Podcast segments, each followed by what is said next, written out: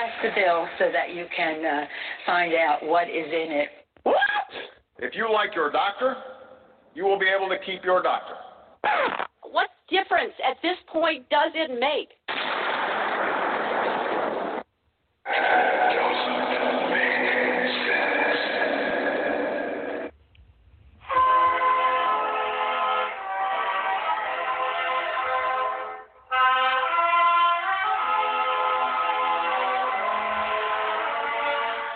Looking to make sense out of what's going on in the world today, then you've come to the right place. Welcome to Southern Sense Talk Radio with your host, Annie, the radio Chick-A-Dee Ubelis, and featuring Curtis C.S. Bennett and the most interesting guests that you'll find anywhere on Internet radio. And you can join the show and let your voice be heard by dialing 917 889 3675. So sit back, relax, and remember Southern sense is common sense.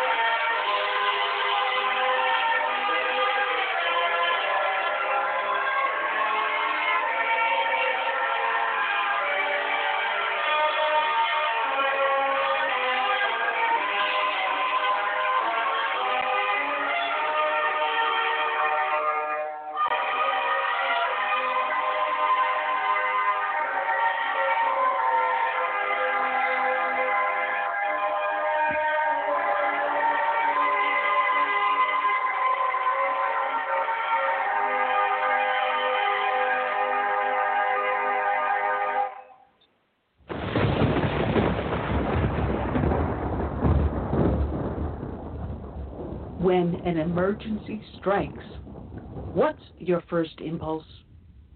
If your answer is run to the grocery store, you're likely to find chaos and plenty of empty shelves. So, how do you avoid this? Well, it's simple.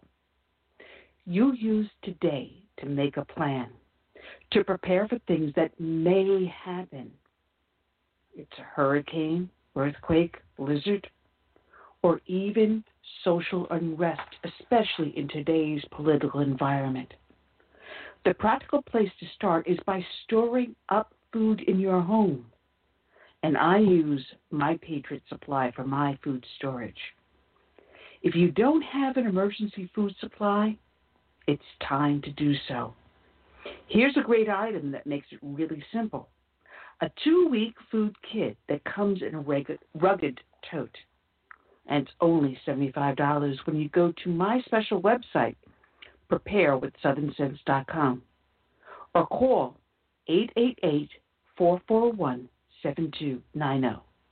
This food kit includes breakfast, lunch, and dinners that will last up to 25 years on your storage shelves.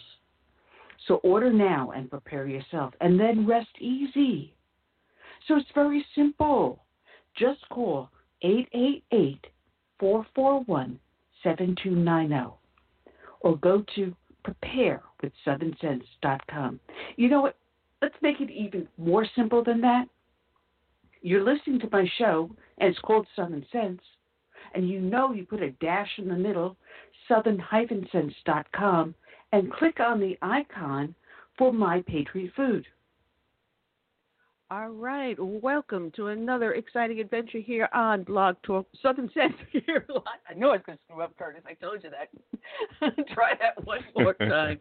Uh, you're here watching and listening to Southern Sense live on Blog Talk Radio, SHR Media, Lone Star Daily News up on iTunes, YouTube, Facebook, Stitcher, Spreaker. Oh, and guess what? We've got a brand new uh, platform that is carrying us.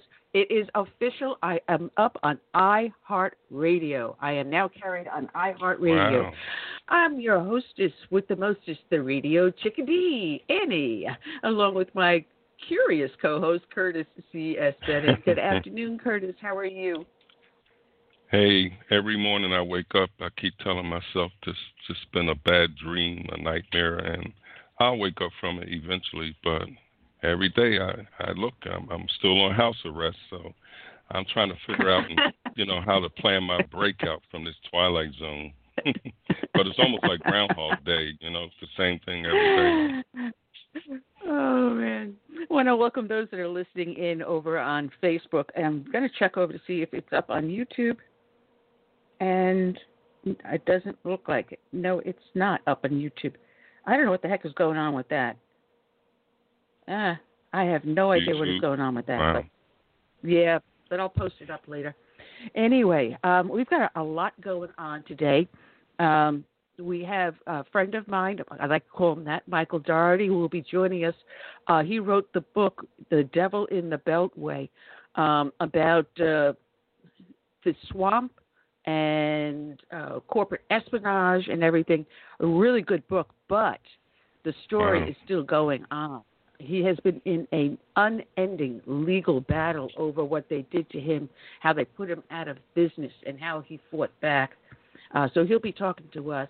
Uh, we're also going to have Liz Harrington. She will be our GOP spokesperson. I love having Liz on. I was this number five or six times she's been on. It's great. And then we have that. a new guest, Michael. Yeah, Michael Fischer. He is the president of New York's Central Park South Civic Association. And, you know, I got information on the gentleman, and I says, yeah, well, sounds kind of boring. But when I checked his website and found out what this gentleman is doing to help New York City, not just the Central Park area, but all of New York City, um, we're going to have a lot of fun talking with him. So that said, let's get ourselves a little rocking and rolling here. Um, the dedication is going to be kind of brief because it's it's going to be an unending dedication uh, that will be going over the next several shows. Today's dedication is going to go out to the fallen law enforcement officers that fell in the line of duty from the COVID 19 virus.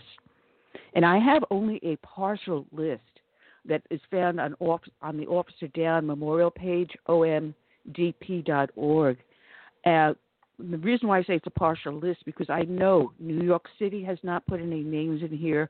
Uh, there's major areas of New Jersey and other areas that have been hit hard with the COVID virus that have not entered the names of their fallen law enforcement officers.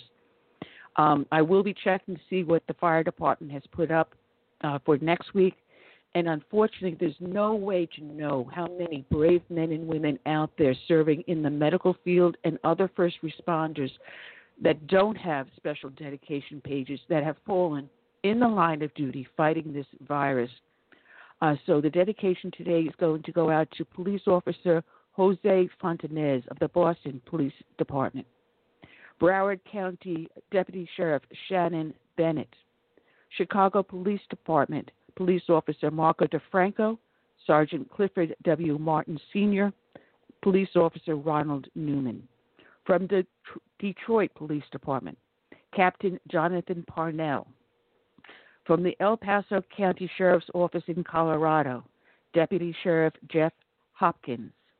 From Montgomery County Sheriff's Office in North Carolina, Deputy Sheriff Cypressa Fumprokan. Riverside County, California Sheriff's Department, Deputy Sheriff Terrell Young.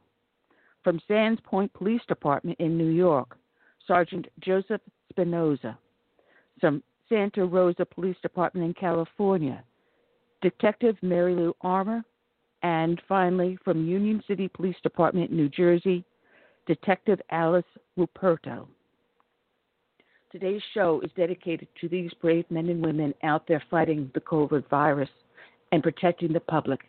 To them, we send them this song by Todd Allen Herendeen My Name is America. We will not be defeated, and we will come back to normal life. Today is not the new norm. God bless each and every one.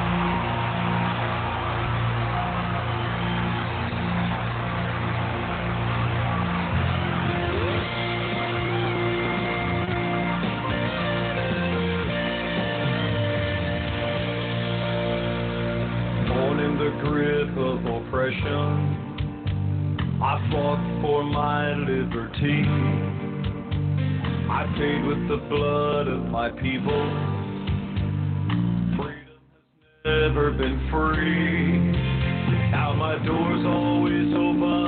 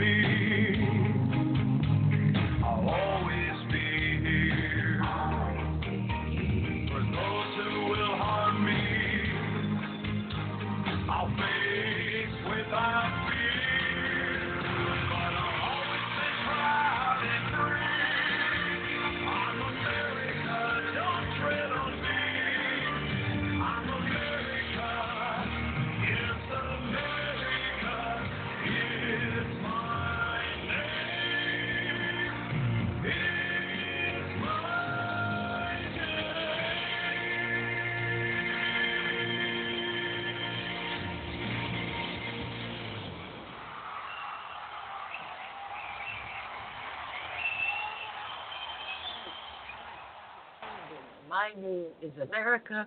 You can find it at ToddAllenShow.com and check him out.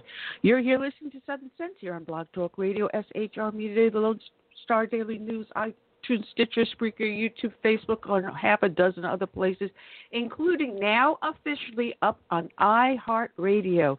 I found out by accident, Curtis, that we're up on iHeartRadio because we were painting the room, making it ready for my mother arriving here Uh, uh, after leaving the rehab hospital, and the TV that's in the room has things like Sling on it, and Hulu, and YouTube, Mhm. and it had iHeart on there. And so we said, all right, let's put some music on while we're painting, so you're not doing this all in silence. Uh, so I said, you know, I pull up the iHeart app on the TV, and I says just for the fun of it, and I keyed in the name of the show, Southern Sense Talk. And sure enough, I look up at the TV screen and there's my face smiling back at me. and I said, "Cool." So we actually, what we did was we were listening to my episodes, and I very rarely listen to myself. I very rarely pull up the shows and listen or watch them afterwards. But I was pleasantly surprised that they had all the episodes up there. So if anyone's Wow. missing me or they have it on their phone or they have the TV with the iHeart app on it, uh, you can now catch the show up on iHeartRadio. I was so surprised. I mean, I don't know how I got up there, but I got Well, up there. I guess I'm sure the they the felt we were right for their programming. but I thought it was pretty pretty cool, pretty pretty cool. Anyway, um, just to let people know, the latest episode with Mom is that she left the rehab hospital on Tuesday. Um, she does use a walker a little bit, uh, but she is home with us here now. Uh, we've got the hospital bed fully assembled for her. Uh, they're still working on modifying the bathroom. They were supposed to be done uh, on Wednesday, and then on Tuesday they said no, w- w- maybe Thursday. Then t- Thursday they said no, we have to come back on Friday. So they left here just before we went on airtime. I chased them out. I really did. It's like, guys, I'm going on the air. You can't be banging hammers and other stuff, making noise when I'm because the bathroom, her bathroom is directly next to the studio. I had to keep a close eye on mom. So I chased them out, and uh, the guy came to fit her for a special uh, orthotic brace uh, for her leg to help her, you know, walk a little bit better. And he he left just five minutes before airtime. Chased him out the door. Scoot, scoot, scoot. You got your chance. Go, go.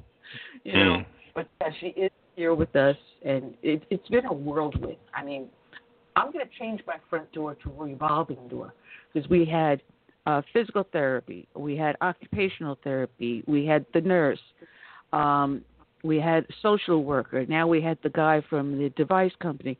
I mean, every time I turn around, the doorbell's ringing, and plus we've got the workers coming in and out nonstop. I've got one cat that is so skittish; she's hiding underneath the bed covers in our bedroom. She won't come out until the last worker leaves.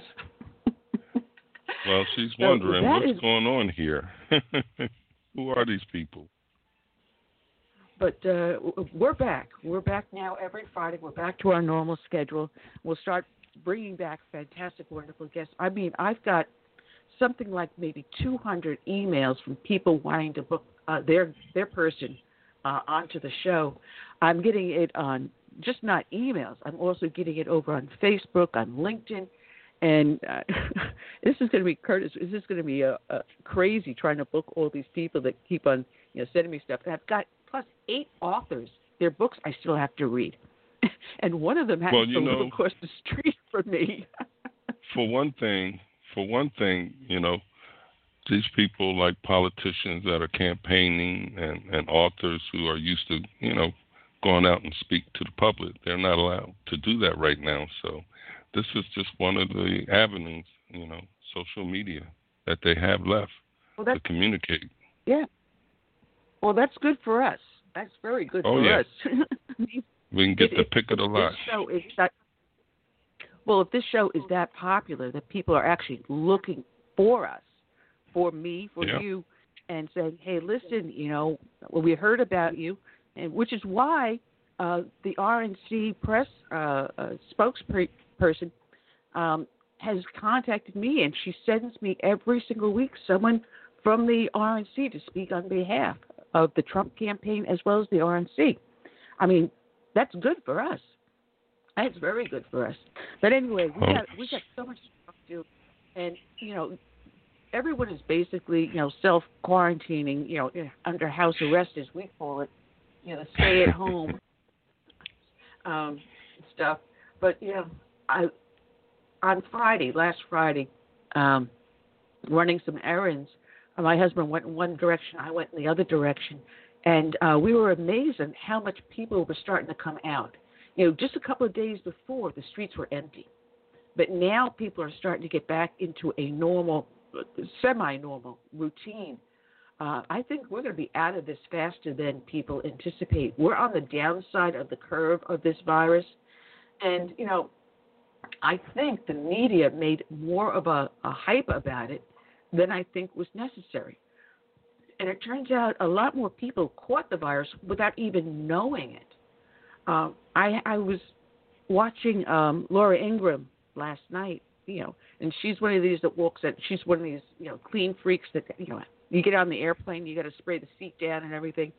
Uh, but she said, you know, people were actually yelling at each other in New York City if they walked past or jogged past. Like, you're 10 feet away and you're jogging getting yelled at because they're not wearing a mask. I think it's gone a little too far. You know, I, I go out without a mask. I have no qualms. You know, my husband and I take our temperature, our oxygen level every single day. We do our own medical readings, our blood pressure. Um, I do my own EKG because of my heart condition. So, you know, we look for any spike in temperature. We, the nurse comes over and does it for my mom. And when the nurse isn't doing it, then we do it for her. You know, if you do simple, logical things, wash your hands, carry a hand sanitizer in your pocket. You know, I, I I made a whole slew of these little pocket hand sanitizers. I keep them in the car. I keep one in my purse. I was going into one of the stores, and they had one of the staff standing at the doorway with a huge bottle of hand sanitizer. Now, I don't know what the heck they put in that stuff that she's going to be squirting on everyone's hands. I don't want that on me. So I said, no, I've got my own. I pulled it out in front of her, sprayed down my hands, wipe, you know, rubbed my hands together to dry it off, and walked in. It's like, no, I'm not going to use your crap. I'm using the stuff I know I made that's good.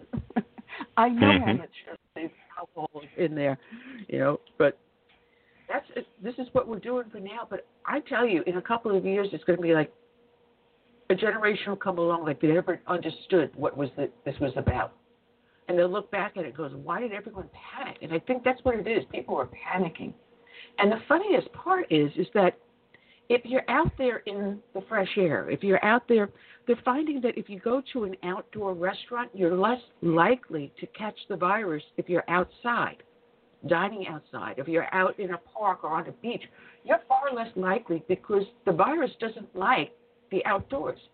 It actually surviving better indoors where there are a lot of people are con- congregating.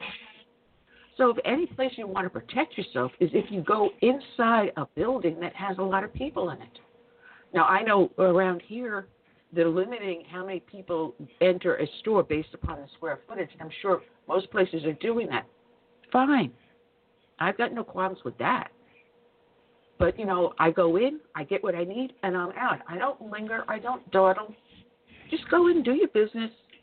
You want to wave hi to someone you know? Fine. You know, I do stop occasionally. I'll see a friend there and I'll stop chat and say, you know, hi, how you doing? But then you go on and you get your stuff and you leave. You don't stand there for 20 minutes having a long conversation. You want to have a conversation with a person? Wait until you're both outside and then have your conversation, knowing that you're less likely to catch a virus that way. But if we're doing this for the COVID, why aren't we doing this for the common cold? Is that a good question? Or the common, or the common flu. Yeah. More people died last year. I think it's something like the last flu season was something like over eighty thousand, and we're what somewhere around maybe. I think we're up around sixty thousand now, and we're coming out of the the season.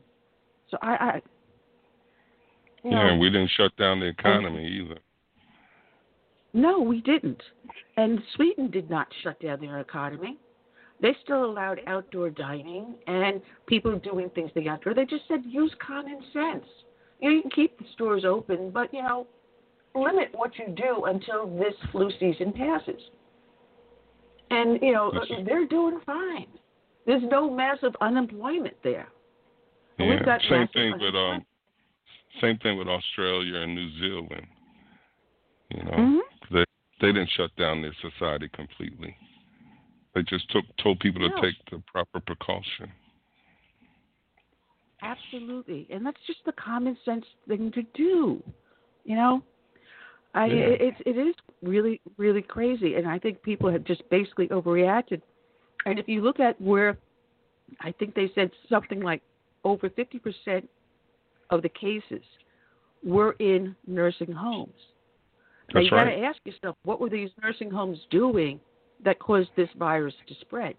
It's not the staff that's working in the rooms every single day. It's management that did not implement safe procedures. If you don't implement the safe procedures, the employees are naturally not going to follow them on their own. You got to say, this is company policy. I want you to wear gloves and a mask when you enter a room, or I want you to wash your hands constantly going in and out of rooms. Keep a safe distance between you, but if you have to interact with the, the patient, by like taking the temperature or anything else, you know, make sure you don gloves and a mask first before you approach the patient. You know, you implement safe procedure, you pre- prevent it from spreading, and you prevent yourself from getting it. But the nursing homes didn't do that. And uh, that one VA hospital, uh, was it in Massachusetts? That Wherever had, it was, they had over 70 people died. over 70. I believe it was in Holyoke, Holyoke, Massachusetts. That's the, place. Over 70 of our veterans died from this virus. I mean, the, the brave men and women out there that serve their country, and all they ask is to be treated with respect and dignity as they near the end of their lives, and, and they want comfort. They want to be treated well.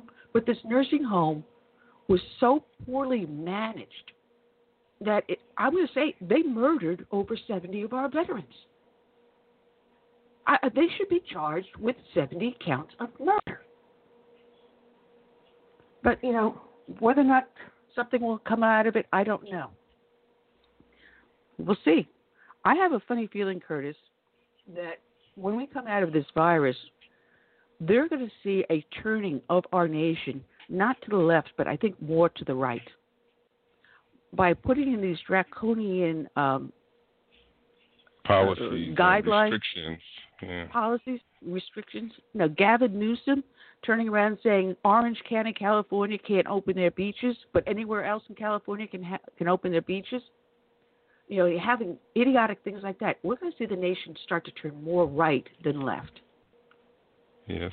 Well, most What of the you think? policies are being taken as punitive. You know, um, in other words, uh, Newsom said that um, because a lot of people came out to to the beach the week before, well, he's going to shut them down.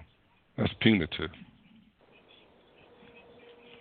Uh, and then you have in New York City, Mayor de Blasio saying to the Christian churches, I'll shut you down permanently.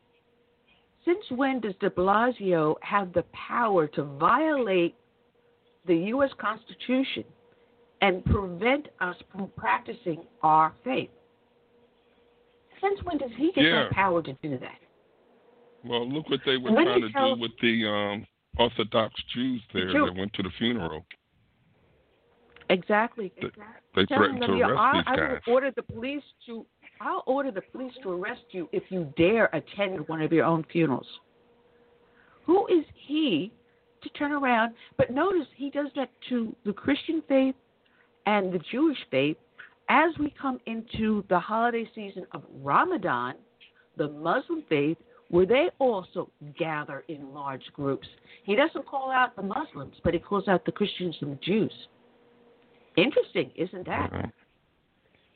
Yeah, you don't hear anything about Islam being um, targeted. No, you don't. And it's it's funny. Um, uh, in the chat room, we've got uh, uh, observational learning. Observational learning. Uh, he wrote that um, I buy many boxes of nine millimeter every time I shop at Walmart. I got a question for you though. Uh, in the chat room, when do you find someone behind the gun counter at Walmart? Every time I walk past it, I must say, in the last two years, ever since Walmart started doing this, they have to have a um, a licensed uh, gun dealer. Man, th- this person has to be licensed by in South Carolina. It's called SLED. Um, uh, they have to have someone licensed by SLED here in South Carolina at Walmart. Otherwise, they cannot open or sell anything at the gun counter. I don't know, Duck, if, if where you live that's required, but whenever I go into Walmart, I never see someone standing there.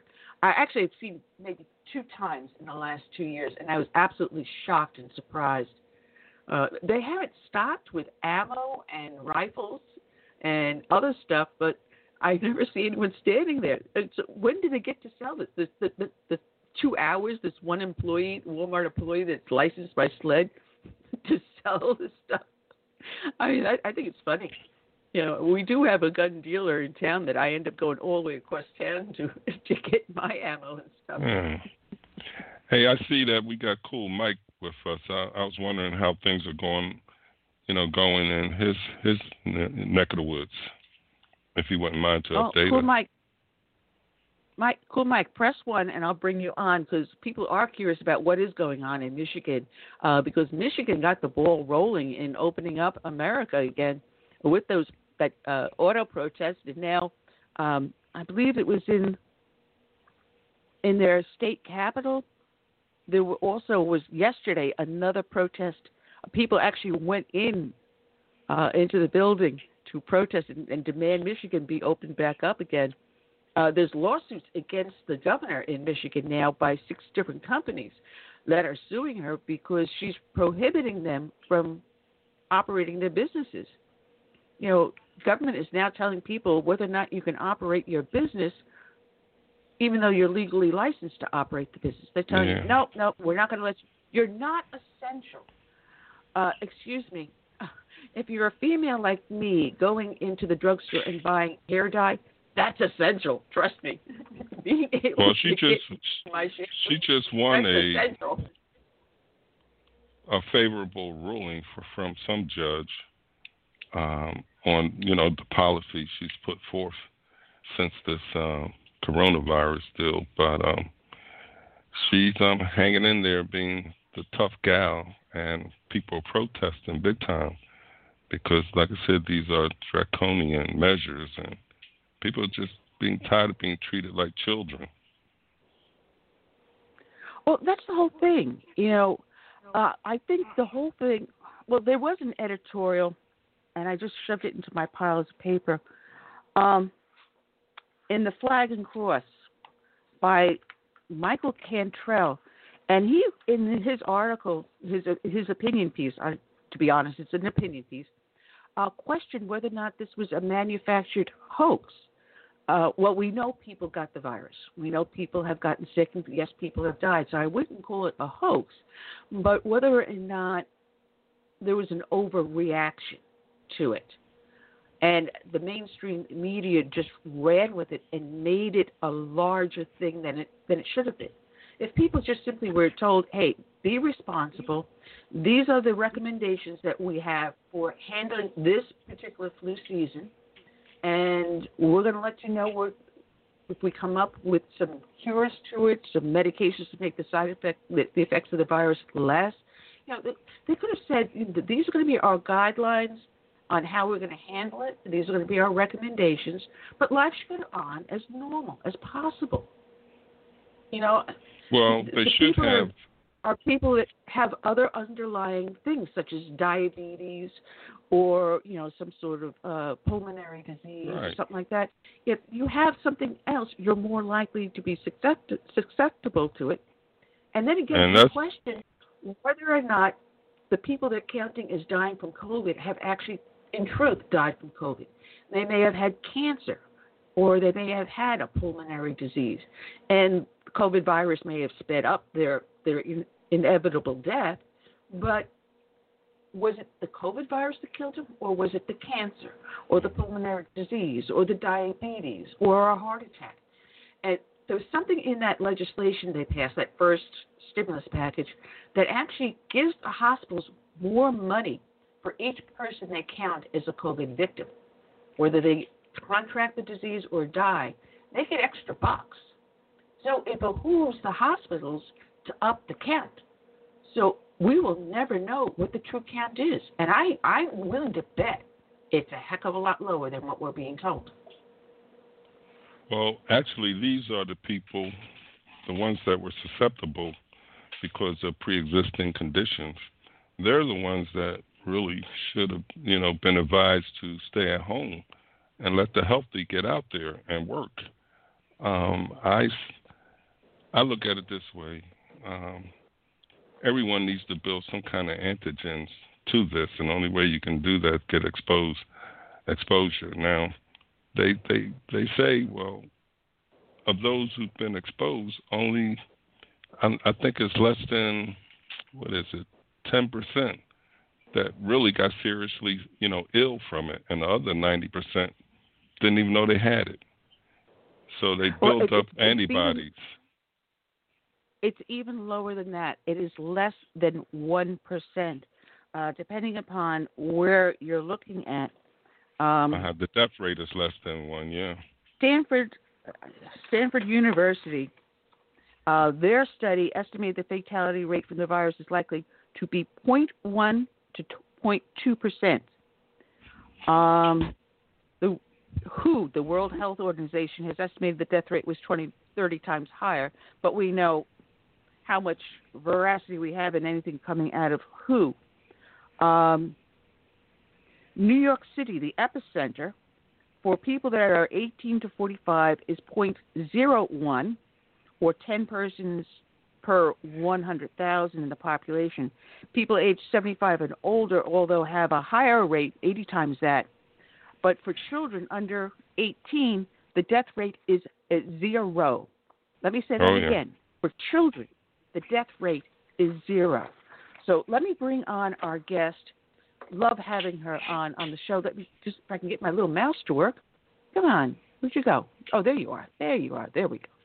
All right, let's welcome aboard to the show Liz Harrington, RNC spokesperson. Good afternoon, Liz, and welcome back. Hey, thanks for having me. Oh, it is always so much fun to have you on. You're so sweet to talk to. Uh, we were talking about the, the uh, pandemic, and um, we have seen Trump, you know, put out their guidelines and make suggestions about opening up the country, and I think places like um, Sweden had gotten it right, Australia, New Zealand, uh, other places that didn't do this mandatory stay at home but allowed people to use more common sense are faring better economically as well as health wise with this virus. Well, I think it's important to remember that this is a situation that the world has never really encountered before. It was a brand new virus, and there was a lot of uncertainty. It was highly contagious, and there was a lot of unknowns. But given the information we've had at the time and the growing information we're learning, uh, we're committed to giving the states the resources, the data they need uh, to be able to open up safely. And remember, people really need to keep in mind the whole purpose of flattening the curve was to ensure that hospitals weren't overrun, to ensure that we would be prepared and able to confront the horrible outbreaks you saw in Italy. And fortunately, a lot of those outbreaks haven't happened in most of the country aside from the New York metropolitan area. And so now the administration has really, over these last several weeks, given states the resources they need. They've mobilized the private sector like we've never seen. Uh, nobody, uh, you never hear the media talk about ventilators anymore. what happened to that conversation? Because there was no shortage. Uh, and they're hysterical uh, crying about needing a million ventilators and 30,000 in New York City. That turned out to be false. And so this administration has been on top of it. They've given states the resources they need, and they've also given states the common sense guidelines to begin opening up. And it's really the state's responsibility to use common sense and open up in a safe manner because we've got to get moving. We've got to get this economy back, which I know I'm confident we will because we had the strongest economy in modern American history going into this. Those fundamentals they don't go away. The fact that we cut taxes, the fact that we cut regulations and made America uh, a priority for investment again. And we're going to continue to do that because if there's one lesson we learn after all of this when we get through it, which we will, is how right President Trump was about holding China accountable and how right he was about no longer letting America be ripped off and bringing that core manufacturing back to the United States. And we're going to do that when we rebuild. You know, it's funny because no one's really holding China accountable except for the United States. And, you know, we had my state senator, Lindsey Graham, calling China a terrorist organization, which I fully agree. Lindsey Graham and I don't always see eye to eye, but in this one, I've got 100%. I agree with him. So, will we ever see China being held accountable? And I'm going to ask you that because there's there's an article that came out about a Nobel Prize winner. Uh, his name is Luc Montagnier, uh, and he studied this virus, and he came to the conclusion, as well as another scientist who ended up pulling it, his uh, uh, research because he took some heat for it. But when he studied the virus, he found in the DNA a a ribbon cut into it of HIV virus. An RNA ribbon was cut into this virus, and he was able to prove that. And coming out of the Wuhan lab that we know it came out of, whether it was intentional or accidental, we know the Chinese are responsible for this and for the unusual characteristics of this virus. Well, if there's anyone that's going to get to the bottom of it, it's President Trump, and he's committed to getting the truth out of China. And when the when we have all the facts and when we have all the information needed, there will be accountability because President Trump's already held them accountable. He's the only president uh, to label China a currency manipulator as was long overdue. I mean, what the Clintons did, letting China into the World Trade Organization, going out the door, allowing the transfer of our missile defense technology, the stealing of our intellectual poverty. I mean, China has taken advantage of this country for far too long. And President Trump, it was a central issue in 2016, and none of that has changed. That's why he used tariffs to get them to the negotiating table when it comes to trade. And he's been absolutely honest, President Trump has, about his displeasure because make no mistake, this is central planning from a communist regime. That is why, not just the United States, but the entire world is dealing with this pandemic because of a communist regime and their lies and cover ups that cost the world at least six weeks. While they changed from being a net uh, exporter of PPE, personal protective equipment, before the pandemic, and then while they were covering up, what did they do? They became a net importer of PPE, and now selling masks and everything else for you know eight times the value, hiking up the prices. It's unconscionable. The, the, their behavior. And so, if anyone's going to hold them accountable, it's President Trump. He's committed to putting the American people first. And when you look at what the Democrats are saying, they don't even want to acknowledge what China did here because they are so preoccupied with politics that even during a pandemic, they try to attack our president. And it's just shameful what they do. But they're never going to stop, but the truth will get out there. And President Trump will continue to hold China accountable because he's the only one in Washington who has. Yeah. Uh, and China has been making rumbling sounds out there in the, the seas out there in the Pacific Ocean. Uh, while we're concentrating on the virus here, they're saying their eyes are not on the ball. But that's not true. Trump is still watching what's going on in China as well as Iran's recent missile launch. Right. I mean, they are sorely mistaken if they think they can use this pandemic and think that we're distracted. That's why I remember early on in this, President Trump brought in the generals to the White House briefing room and warned uh, the Mexican drug cartels. You think you're going to try to take advantage of us? Uh, I think again. And that's exactly the posture that has been consistent with this administration. It's American strength. It's putting our interests first, no longer a weak, feckless foreign policy that you saw under the Obama Biden years. It's amazing to think that anyone would buy into the idea that oh, the Obama Biden administration bringing back that mentality would hold any of these regimes accountable. Joe Biden, I mean, he's going to have to check with Hunter's, investors first before taking action against China.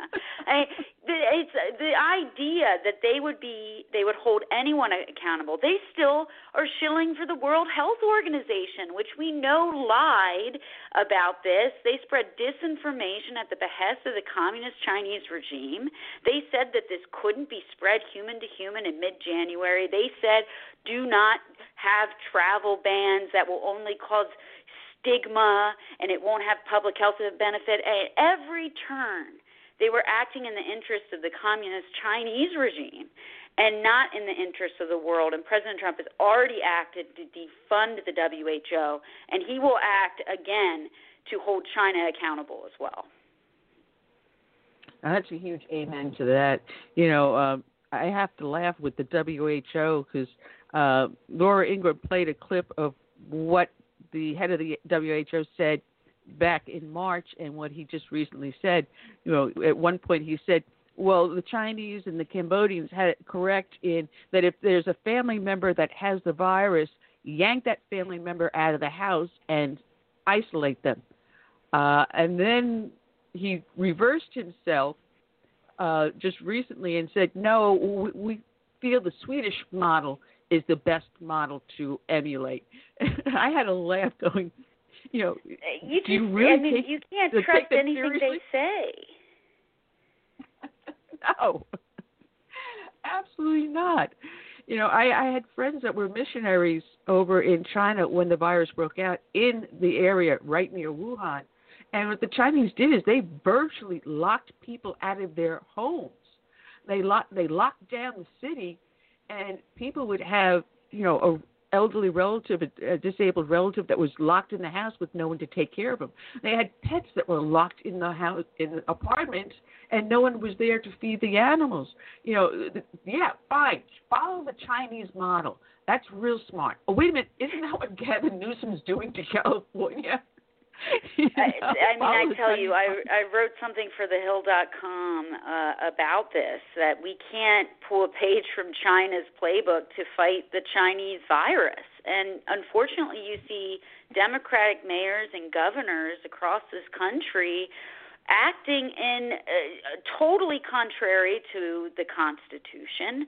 Arbitrary power grabs. They're using Chinese drones in 22 states donated by a communist Chinese company linked that is suspected by U.S. agencies of spying on Americans and spying on our law enforcement, sending data back to China to lecture people about social distancing because of a virus that was caused by communist China. And it's unbelievable. We cannot borrow a page from their playbook. And when you look at Andrew Cuomo, bringing in Michael Bloomberg, who's another shill for China. He's killed news stories uh, that are de- you know, negative about the Chinese party elite, Communist Party elites there.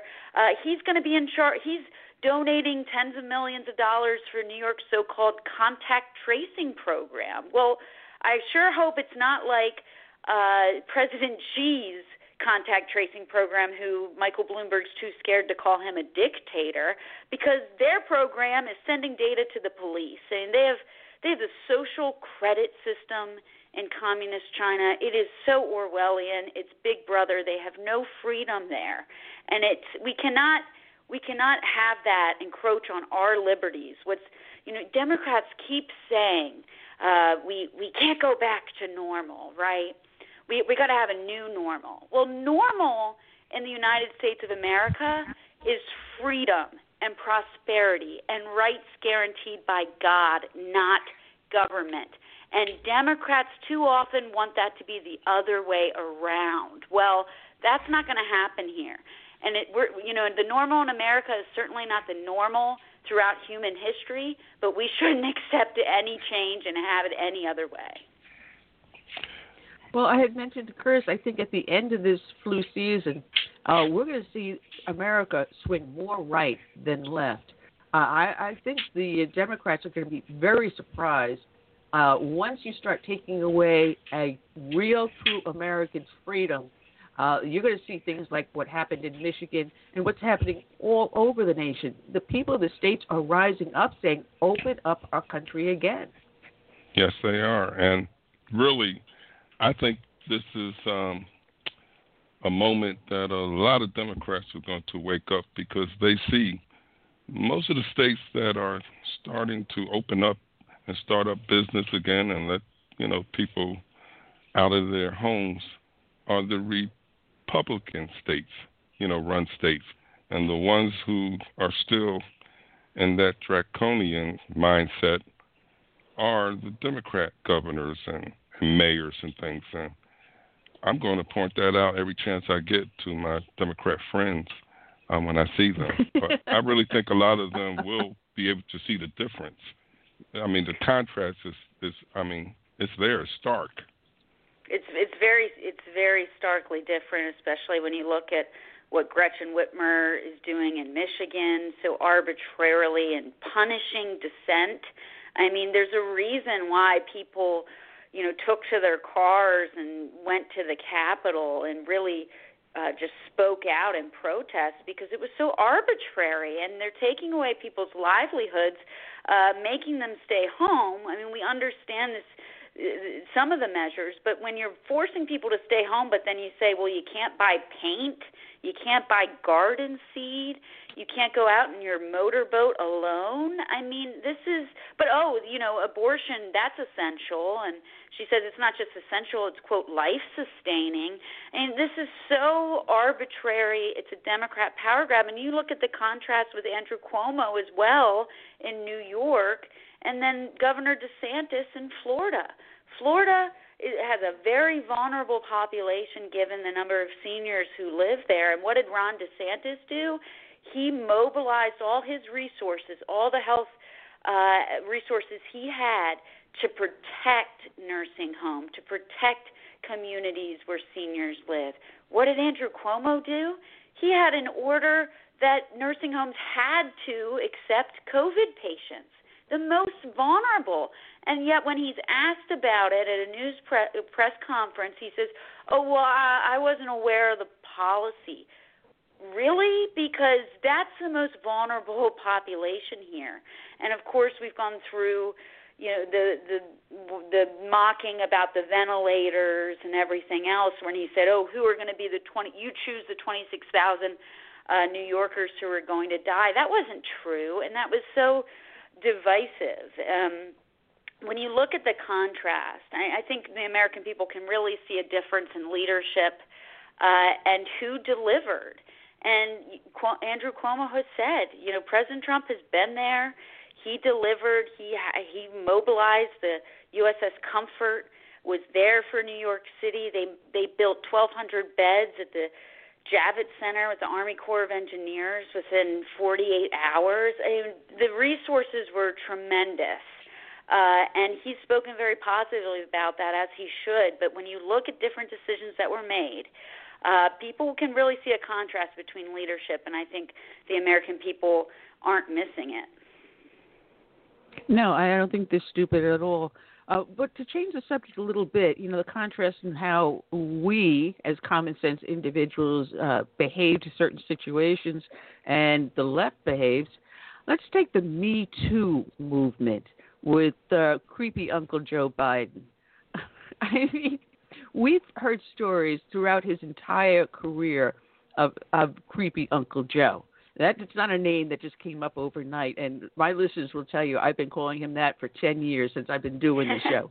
you know, we've known about it, but the Me Too movement tends to ignore it if it's from a liberal, especially if he's the party's darling and presidential candidate. Whereas Brett Kavanaugh, Clarence Thomas, and numerous other people we can mention being excoriated over false allegations. But we have a police report and a full investigation going on by the police on creepy Uncle Joe.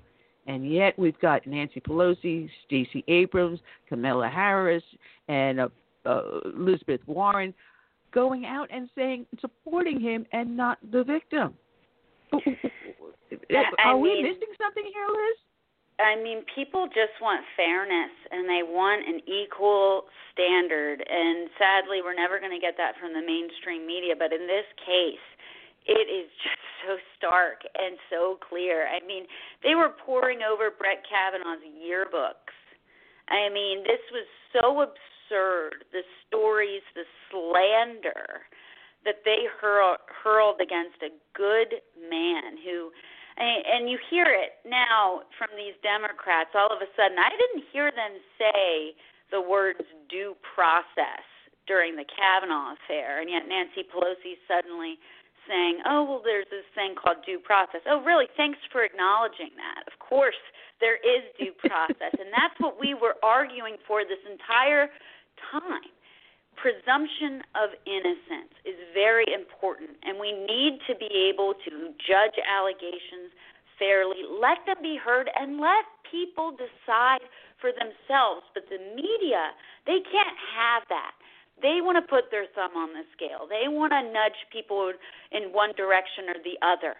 I mean, you have now on its face the allegation uh, against Joe Biden. Well, at least it's plausible because there's evidence that she actually worked for him. Remember, Brett Kavanaugh, there was no evidence that Blasey Ford and him had ever even met. There was not a single person who could corroborate her story at the time. And in fact, every single person that Blasey Ford mentioned at this imaginary party all said it never happened. Well, in this case, you not only have her brother, a neighbor, a former colleague, and a friend coming out, but you also have her late mother calling in to Larry King at the time complaining about something. So let people decide for themselves. We're not saying if it's true or not. Let Joe Biden release his records. But, oh, according to Nancy Pelosi, Joe Biden is Joe Biden. So I guess there's a different standard for Democrats. And Joe Biden now says, uh, yeah, that would not be appropriate when I'm seeking the highest public office in the land to release my records and allow people to pour over them. Well, why not? I mean, he specifically mentioned his conversations with Vladimir Putin. Huh, why would he mention that? I mean, after three years of wild hysteria and conspiracy theories alleging that the duly elected President of the United States was a Russian asset, well, maybe we can, you know, do a little digging into Joe Biden and what he was talking to Putin about in these records because apparently he's concerned about them getting out because he's mentioning them. uh, I mean, it's so amazing to see the double standard, the lack of transparency, and what we said all along was just have a fair hearing. And it's sad that the media seems incapable. The Democrats have done a complete 180. All of a sudden, you know, I believe all women Except, unless you you you accuse a Democrat, there's a big asterisk there.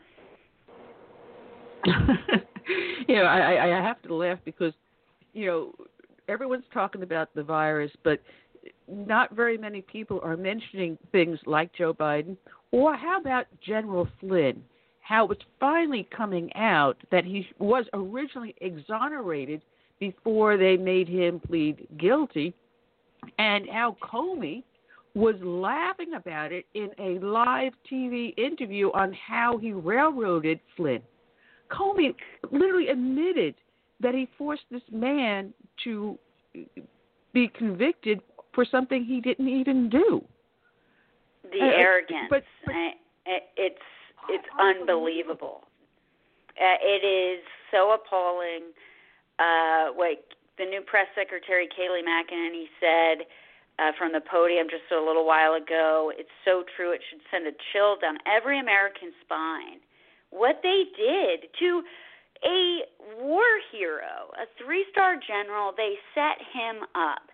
And what's even more chilling is are the defenders, the few people who are talking about it on the mainstream media saying this is just this is just procedure, this is, you know, the what you do uh, when you uh, the FBI. That's just by the book. That's what they do.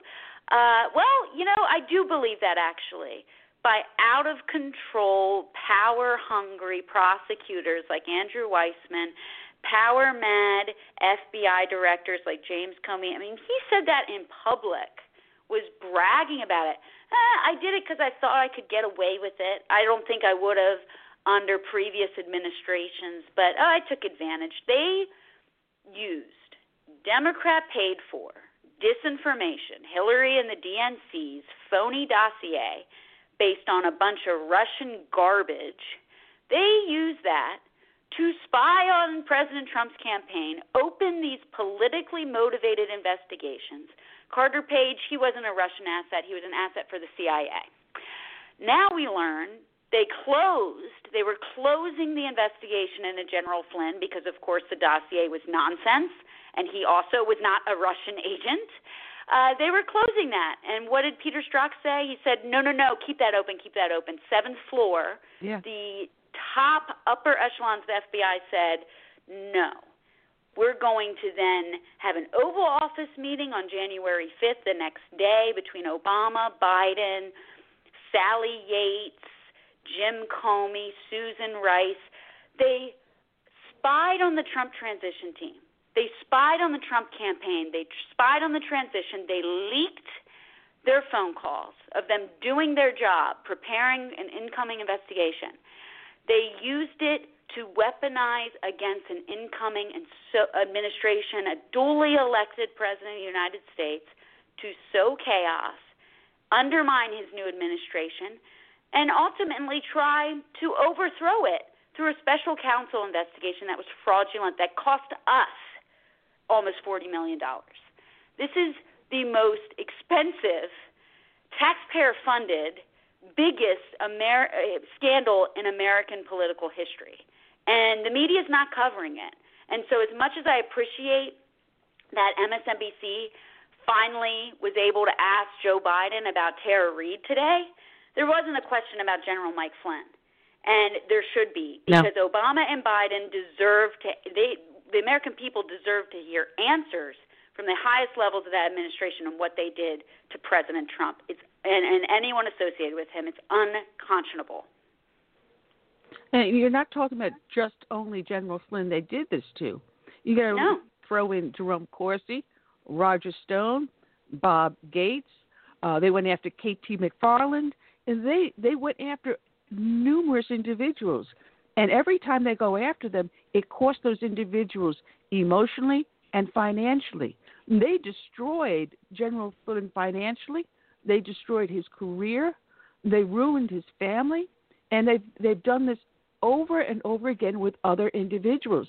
And there's probably people out there that we as the public are unaware of that they've also torn apart and destroyed, and that are they're are people that worked with the Trump uh, campaign administration that are just saying, "Don't put my name in public because I've gone through enough." They don't want to be known. You know, how many lives have they ruined and they get away with it? Well, I think there's accountability coming. I really do because the crimes were committed, but on the other side, I, it's so clear. These notes, they were sitting on these notes for years. There were side deals going on with General Flynn's first attorney and the special counsel's office. I mean, the FBI's job is to investigate crimes, not commit them and not go around looking and inventing them. And that's what they were doing here. No one's ever been prosecuted for the Logan Act. It's probably unconstitutional and it's absurd and it should have never been used, but it's there right in the notes. They say, uh, should we, what's the goal here, truth or admission? And in this case, you know what the, he would be admitting to, General Flynn? To doing his job as incoming national security advisor and talking to other dignitaries of foreign states.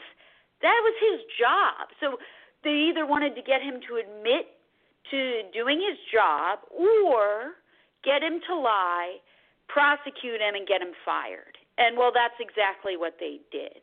And it is just so deceptive and manipulative, and it cannot happen in this country. It's the biggest fraud perpetrated on the American people. And the sad thing is, polling out there still suggests that people believe the Steele dossier. It was a bunch of lies made up by the Hillary Clinton campaign. And you know, speaking of asking Biden, uh, tracking down Obama on the golf course while he's breaking quarantine, and Michelle's lecturing the rest of us. why don't we track down Hillary Clinton? She was just talking to Joe Biden, of course, and coincidentally, right after he's credibly accused of sexual assault, he brings in Hillary, who certainly uh, knows a lot about cleaning up those messes. Well, Why don't we ask her? Where's the media asking her the damage she did just because she lost an election? I mean, it's unbelievable what they did, but I think there will be accountability. There's an ongoing investigation. There was criminal leaking. They set up, they fabricated an email to even open the spy warrants against the Trump campaign. There is so much lies and deceit that the Obama administration perpetrated against members of the Trump campaign and the president himself. There must be accountability because otherwise there's going to be no credibility left for the Department of Justice. You know, we'll, we'll have to wait for uh, Durham's uh, report coming out. But Bob Barr, uh, I'm waiting for him to see him do something. He's waiting for that report, isn't he? Well, the, I mean, unlike Susan Rice, who had to send an email to herself claiming that this was all being done by the book, uh, certainly not any book I would ever want to read. Um, Attorney General Barr is a man that respects the law and has the highest opinion of the Department of Justice, and nothing, and he's spent his life, dedicated his life to that institution. And there's nothing he wants to see more than having their integrity and credibility restored. So he is the man to get to the bottom of this. And I have absolutely the utmost faith in Attorney General Barr he's put in the right people, and it will be done correctly. They're not going to invent a crime if it's not there, but they're not going to give anyone a pass either just because there's a D after the their name or they're a never Trumper, or they're corrupt. I mean, you've seen it over and over. What's so chilling, and you got to remember that just what was the, the double standard. Talk about the Kavanaugh affair look at what the FBI, because there was a candidate that was actually under legitimate investigation because she was actually accused of a real crime, mishandling classified information with a bathroom server while she was Secretary of State. And what did Peter Strzok and Lisa Page say? Going into that interview, which of course Jim Comey had already written up her exoneration months before, Lisa Page said this could be the next president of the United States. The last thing we need is us going in loaded for bear. And yet, and of course, they, they, they nothing ever came of it. You know, she wasn't charged with anything. They were all given immunity. There, nothing ever happened. And what did they say going in to interview a three-star general? Who's dedicated his life to this country, uh, should be maybe we should you know see if we can get him to lie and get him fired and get him prosecuted. I mean, look look at the difference, and it's clear for all to see. It is very clear, and you know it's coming out. You know, Hillary Clinton. Some of news outlets are starting to report on Hillary Clinton's collusion with Russia, but I don't ever see her being prosecuted. I don't. I don't think uh, they will allow her to be because if they do, I think a lot more stuff is going to come out be- between her and the Podesta brothers and her uh, that nonprofit, the Clinton Foundation. A lot of stuff will start being stirred up if they ever do, and I don't think mainstream media wants that to happen. Well, the ju- justice was certainly served at the ballot box in November 2016. I mean, Hillary Clinton will never be president of the United States, and that is a great thing. Well, there was rumors that someone said that they were going to get uh, Michelle to run, and I don't think she's going to do that. She, they're making too much money over at Netflix. And oh, yeah, Heather, I don't see that happening. all these well, but I love this, Liz. They were going to do all these documentaries on famous people. So, what's the latest documentary they're they're doing? Michelle Obama. Talk about an ego. Come on. The first, you know, reality TV president. It certainly wasn't President Trump. It was President Obama. I called him the the American Idol president. is that show still on? I don't even know. Showing my age. I think it is. oh man, oh man. Now we also have uh, new hats going into the ring for the presidential election. Uh, Justin Amash, and now uh, what the heck is his name? Uh, the governor, um, the wrestler. Oh, I just had a brain fart. Oh my goodness, uh, the wrestler from Michigan. Oh, um, oh, why am What, I having Jesse a brain fart here? Please. Thank Not you. Jesse Thank you. Yes, just yeah, Jesse. Ventura. Yeah, he wants to run on. I, one is going to run on the green ticket, and the other one's going to run on the libertarian ticket. Uh, I don't think that's going to make a dent in the Trump campaign. Do, do you, Liz? no, absolutely not. Uh, it's it's who cares, you know. To be honest, it's a complete joke. And President Trump nailed it. He's you know he's not Justin Amash isn't even leading in his own district. It's desperation. But of course, mainstream media immediately reached out and had an interview with him. But it, it's just totally irrelevant. And they're they're not speaking to any portion of the American people. And who are they speaking to? President Trump has delivered uh, on his promises, and it's it's really amazing to see what he was able to accomplish. And now he gets to do it again. I mean, it's going to be uh, the art of the comeback, right? And so we we were hit with this unforeseen pandemic.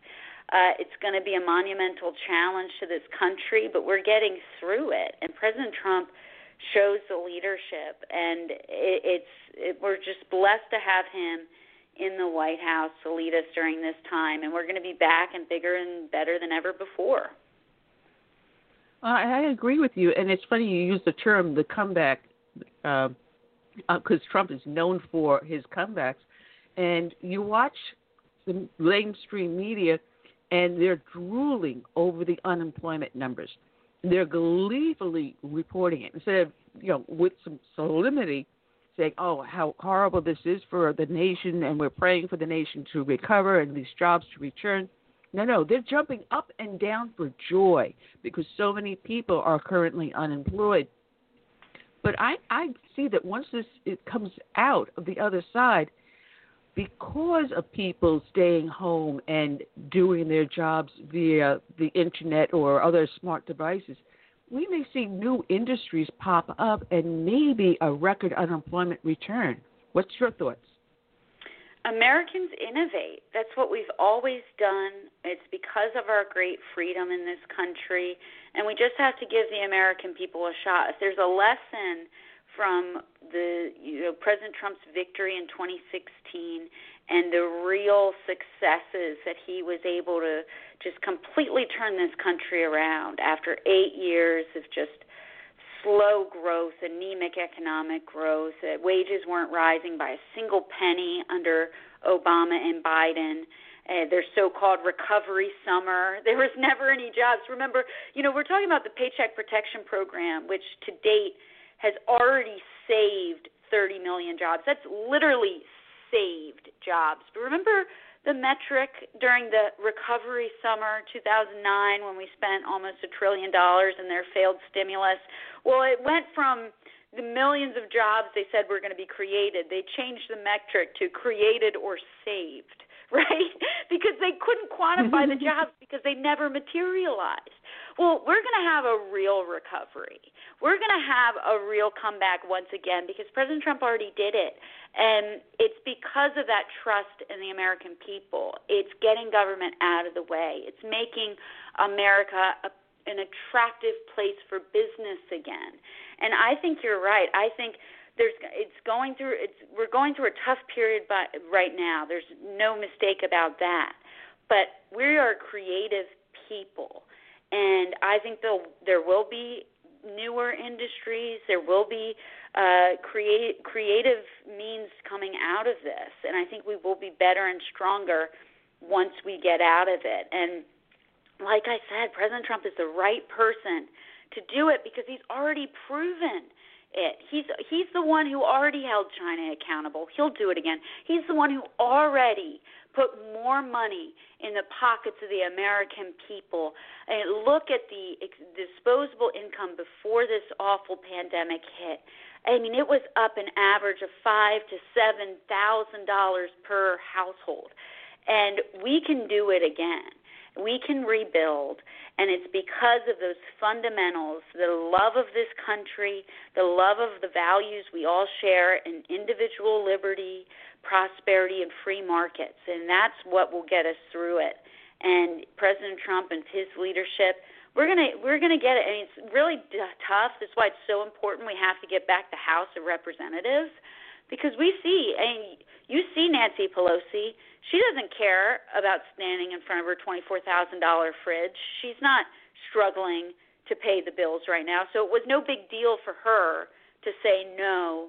I don't think so. We're not. We're going to delay more funding for the Paycheck Protection Program. She doesn't care about the jobless numbers, but President Trump does. And he will turn it around. And that's why we have to win back the House as well. Because if you really want to see that V shaped recovery, let's get a Republican House back in there and let's do some real good things for the American people. Well, I, Well, I think what there's going to be see- one thing. Oh, I'm sorry, Curtis. I was going to say one thing I, I, I believe is going to happen because so many parents are now forced to homeschool their kids. With all the schools closed, parents are finally realizing what type of public education that these kids are receiving and how involved some of these teachers are or are not with their children. I think there's going to be a larger push for, you know, uh, choice in education. And with that, if the Republicans run on educational choice, I think we'll take not just the House, the Senate. We'll knock. We'll have three quarters, I think, in both. If we push the education, it's a perfect time for Trump to knock out the teachers' union. If if you look at at what Secretary DeVos has prioritized, it's absolutely crucial, and she's been talking about this for a very long time. She's one of the leading uh, supporters of charter schools and school choice. It's so important to have that freedom and allow kids to get a good education regardless of where they live and give that opportunity and uh, to all Americans. It's so important. It's been such a big issue uh, around this country. It's something the Trump administration is dedicated to, and you know we we've got to get those numbers up, and we can we can do it uh, with more school choice. And I think it's a incredibly huge issue, and it's important to voters. And I think when you look at what Republicans stand for uh, and allowing parents that option and not have to force them to go to a failing school. Um, it, it's it's something that it's a very good winning issue for us. It's all about freedom and it's all about competition and that great American spirit. And we gotta we gotta teach our history again. We gotta value um, uh, American history and and really delve into it because if you look some of these numbers coming out uh, and across this country. It's very it's very concerning, and I know Secretary DeVos is concerned about that. We need to get back to the basics. You know, we need to get it back to reading, math, uh, and American history. Some good civic learning, and unfortunately, some of those numbers are really troubling, and that's something that I know the Trump administration is absolutely committed to to working on and fixing. Well, I got a I funny story that to- happened. oh, go go ahead, Curtis. That's okay. No, I was just going to add that as far as the economy, on what you were saying, I think the stock market is just as eager as people um, in their homes right now wanting to get back into, you know, the way things were before this COVID 19. I mean, think about it. The stock market, once it was hit with this, this pandemic, went all the way down to like Obama Obama administration levels at I think eighteen thousand, and we climbed back up six thousand in the face, you know, like facing wind, Yeah. Pretty much. And and and just think, once we we put this behind us, I mean, I think they're going to take off.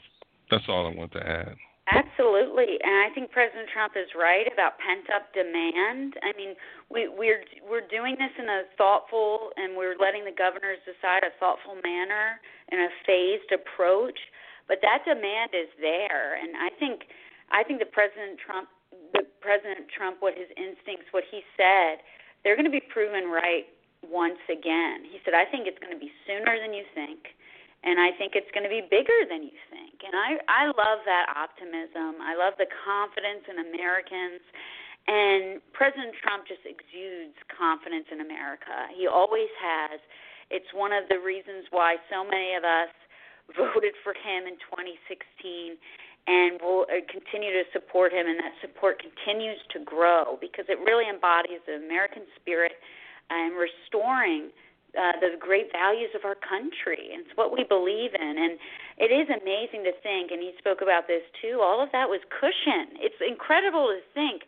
With the stock market, it was almost up to you know thirty thousand. It was closing in, which is just incredible uh, in such a short time frame. And then it went back down, as you mentioned, to those Obama Biden levels, and now it's already gained more because I think I think the market, I think people see that confidence in leadership. I think they see the the good, smart economic advisors that President Trump has brought in. And I think they're confident that President Trump is going to be reelected. I don't think they see a threat in Joe Biden at all. We certainly don't. And I think they know people see looking at the markets and looking at the future and projecting things, they know with a reelected President Trump, there's just no stopping us. There's just there won't be. We'll get through this. We're going to beat back this horrible disease, uh, and we'll be bigger and better than ever before, and we'll get even more amazing pro-growth, pro-free market policies through in a second term. We'll get on the path to physical sanity as well. We'll we'll be responsible with our our debt I mean, there's so many things we can do in the second term, and I think that's what the market's looking at as well. And I think, I think they should be optimistic. I certainly am. Well, you know, one thing that Trump is doing with this epidemic um, is that he's putting things in place that should, in the future, we have another circumstance similar to this. He's already got the mechanisms in place. Whether he's president or someone else is in president, we're ready and that I think is really important about what he's doing. He's keeping his promises, but he's also looking to our future and protecting our future. Absolutely. And the contrast couldn't be more clear. You know, in the past couple of weeks, Trump administration got rid of an Obama era, Obama Biden era emissions standard regulation that was so onerous on our car industry that added an average of $3,000 per new car. So that's think of the I mean people felt it. I remember remember Cash for Clunkers where they took off you know, yes. millions of cars off the road that were usable and killed them with an environmentally unfriendly engine killer and they disabled them and crushed them and who knows where the metal all went into our landfills. I mean, that program was such a monstrosity. And yet what did what did Nancy Pelosi try to put in her bill when she delayed the first aid package and was trying to get the Green New Deal? She wanted cash for clunkers for airplanes. I mean, that's how out of touch these people are. But President Trump, he just rolled that back. And here you have Joe Biden talking last week with Al Gore, bragging about how they want to ban the internal combustion engine. They want to ban the common family car. And so these policies, they're just job killers.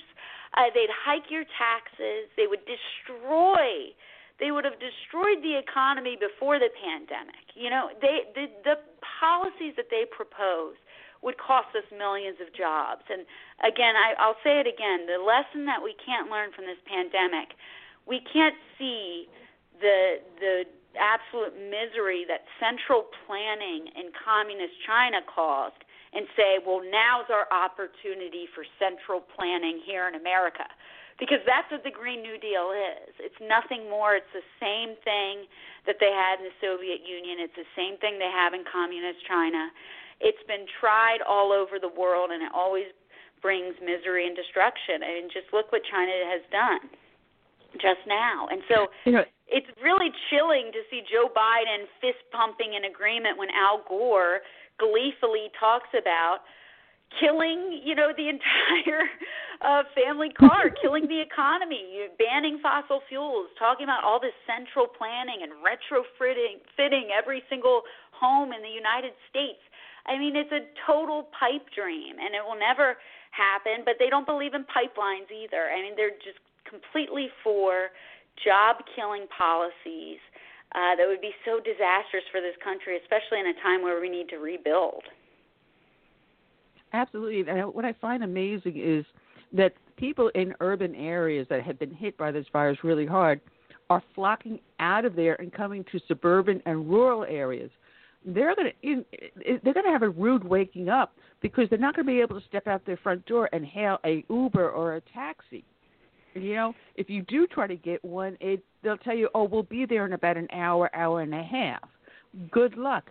There is going to be a boom in the auto industry, whether it's used cars or new cars.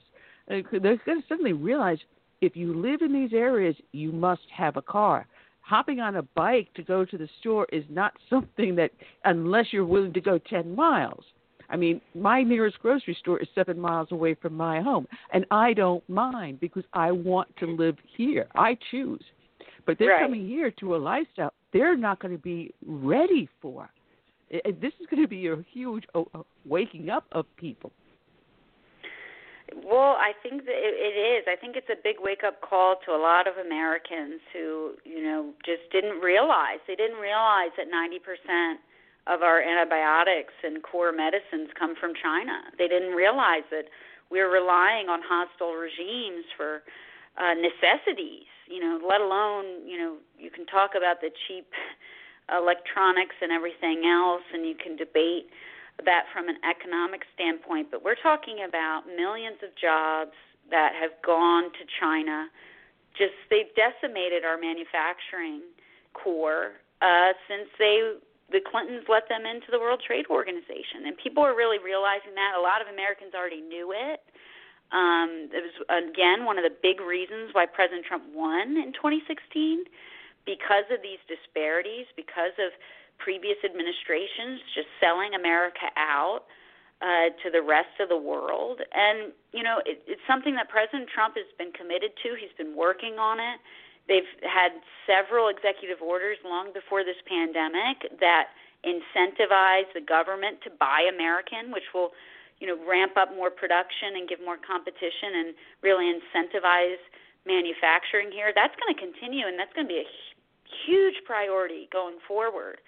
And, it always has been, and it con- will continue. And I think you'll see more and more Americans waking up to that fact.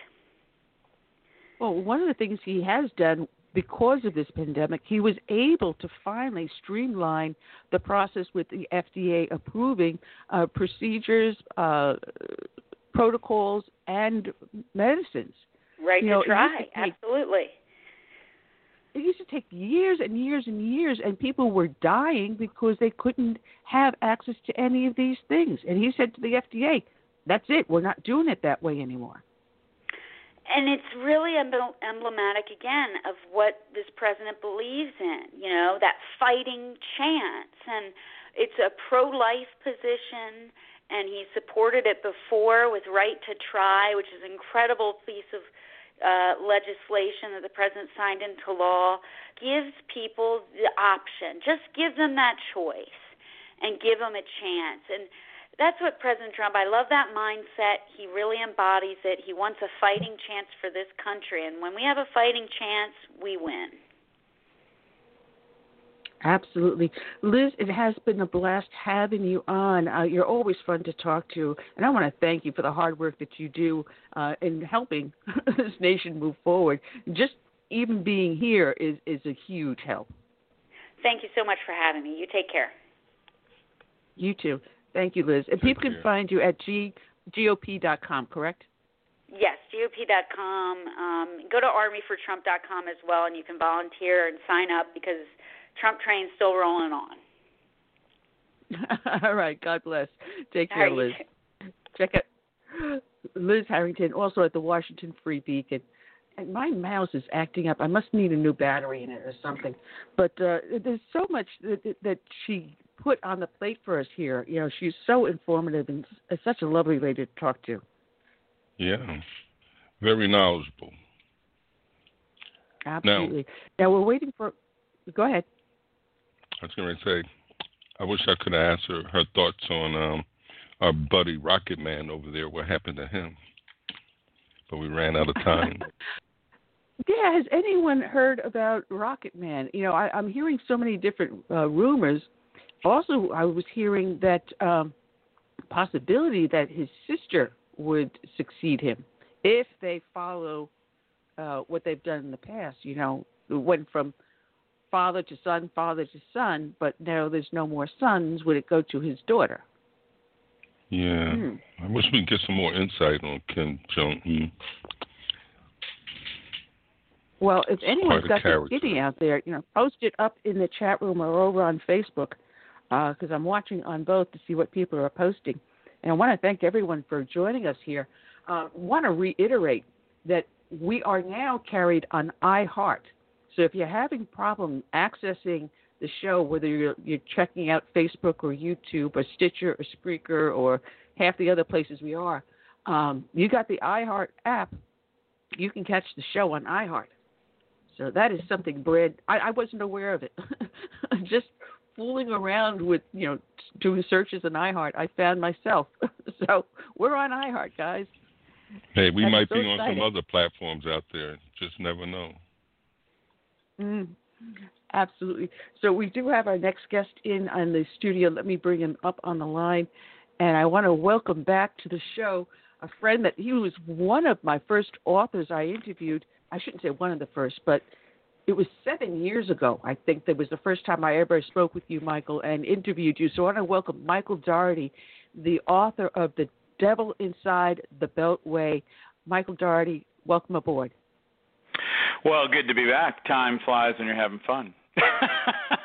yeah, I, I, I had to, I actually had to pull up your book and look at the inside flap to remember, you know, how long ago have we we we've known each other? And Actually, I can't six believe years. It. Yeah, because it came out it came out in September of uh 13, but I wasn't running on media heavy until 14 because lots of things were happening. And the end of 13, there were surprises. My dad was in hospice, and the, the government sued me, and all this crazy stuff was going on. So uh the book came out, and then everything went nuts. And so the media really didn't start till 14. Well, it's still going nuts for you. Now, yeah. um, I understand that uh, you recently won a lawsuit, uh, and now you're going after an insurance company for paying out a settlement that you did not agree to. Yeah, so um, the more you know about the story, the more outrageous this is. Um, you know, law. Um, we corporations come into state state uh, legislatures and state legislatures are, are full of people that w- have full time jobs and get paid hardly anything to do that and are only doing doing like three or four months a year. And it's utterly amazing what corporations and industries get away with. And the insurance industry has really I mean Georgia law is, is so extreme uh, it's like why even have insurance because they can do whatever the heck they want and one of the things that the law poorly written law does is in Georgia they say, well, you know, if you're an insurance carrier, you they had a they passed a law that said insurance carrier wants to settle, and if it's below the limits of the policy, they can do it, even if the insurance and the insured says no. Now that's usually for cases like a car accident where you really did have a car accident, you really did have the stuff, and they just want to have it over with because it's cheaper. So pay and go away. And even though we're taught that justice is what we're going after, pay and go away is really what 90 times 99 times of this thing does. You know it's just all money. So but that's different when you have a defamation case. And georgia understood what happened there. When that happened uh, georgia changed the law a few years later because they said well wait a minute. When you do settle you have to at least consider the interests of the insured. Well, I have a different case that the law wasn't really built to apply to, but it but it covers, and that is a defamation case where Robert Boback, the crook, the guy who is called a liar by the 11th Circuit and and and the the uh, ALJ at the FTC and you know the the House Oversight Committee of the United States and the New Yorker article. This guy who has the gall to use the backwoods court system in Pennsylvania, which is a real embarrassing thing. They have no anti SLAPP litigation there, and, and no one's really held accountable for corruption in Pennsylvania. That's why they have the AG in jail and Jerry Sandusky and 300 priests accused of pedophilia. There's no accountability for the corrupt in Pennsylvania. It's just a thriving place for that. And so he could sue me when there's no legal hit back for doing that. And so he did. And it dragged on and on and on and on. And the case has gone on for years because the judge let the case sit there and rot. And that's how judges get kill cases. They let them just go stale and rot. And so um, finally, once we started really going, uh, this earlier a year ago, where we and and so the insurance carrier was spending a couple hundred thousand dollars a month because they sell the policy as an unlimited defense. It's an unlimited defense policy, and unlimited means unlimited. But they also know what they're doing because they've done this 5,000 times, and I've done it once and they interpret the law saying, well, you know what? They can take my interests in heart, and settling the case is in my interest, and they want to save millions of dollars, so they cut a check to Robert Boback for $750,000. Gave him a check, the crook, the bad guy that's done all these things. They gave him three quarters of a million dollars to drop his case against me and go away. And they filed that dismissal hours before the courts were closed on COVID 19. So as soon as the courts reopen, we'll be fighting that. But well, now got the people money. have to understand. What people have to understand what has happened to you. You were a business owner. You employed about 40 people. You ran a medical lab which specialized in testing uh, for cancer. And Correct. Doctors would send the samples over, and that was your specialty. But you also handled others. And this was a number of years ago when there was uh, something out there called LimeWire, which was a file sharing program where people could usually just get, share music between each other. And it wasn't, you didn't think of anything of it, but you had a policy there that the computers in your business were to be used only for business. Right. You, you can't go surfing the internet looking and downloading stuff. You you told people that somehow or other, someone downloaded an MP3 file which opened the door to this guy Bob. Well, no, that And- they, no, and, and that's what we thought happened years ago. But let me tell you, we discovered in the past year that we should have discovered years ago, but the courts wouldn't allow us discovery. And that is, that's not what happened. We just thought that's what happened. What we thought happened for years is because Boback said you've got LimeWire on your computer, and we did. And he went in and he took that file, but he he said he found it in cyberspace, and he said someone else must have taken it. But through discovery, we found out that he came in and took it with his software. He came in and took it, and then he went and um, and, and then tried to extort us. But we found out in the past year is that he wasn't taking it with his tools.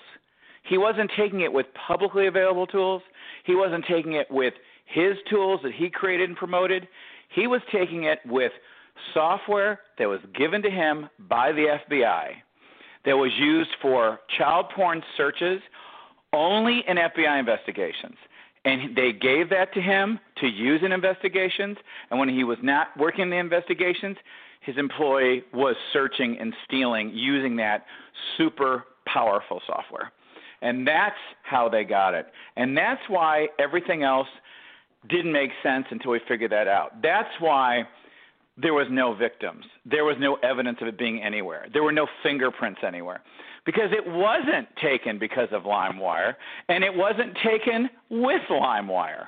That was just a convenient red herring that the government and the crook threw out, and everybody chased it. And we've only Yeah. gotten to the truth a year ago. Now, this guy Boback um, is Robert Boback is is a character.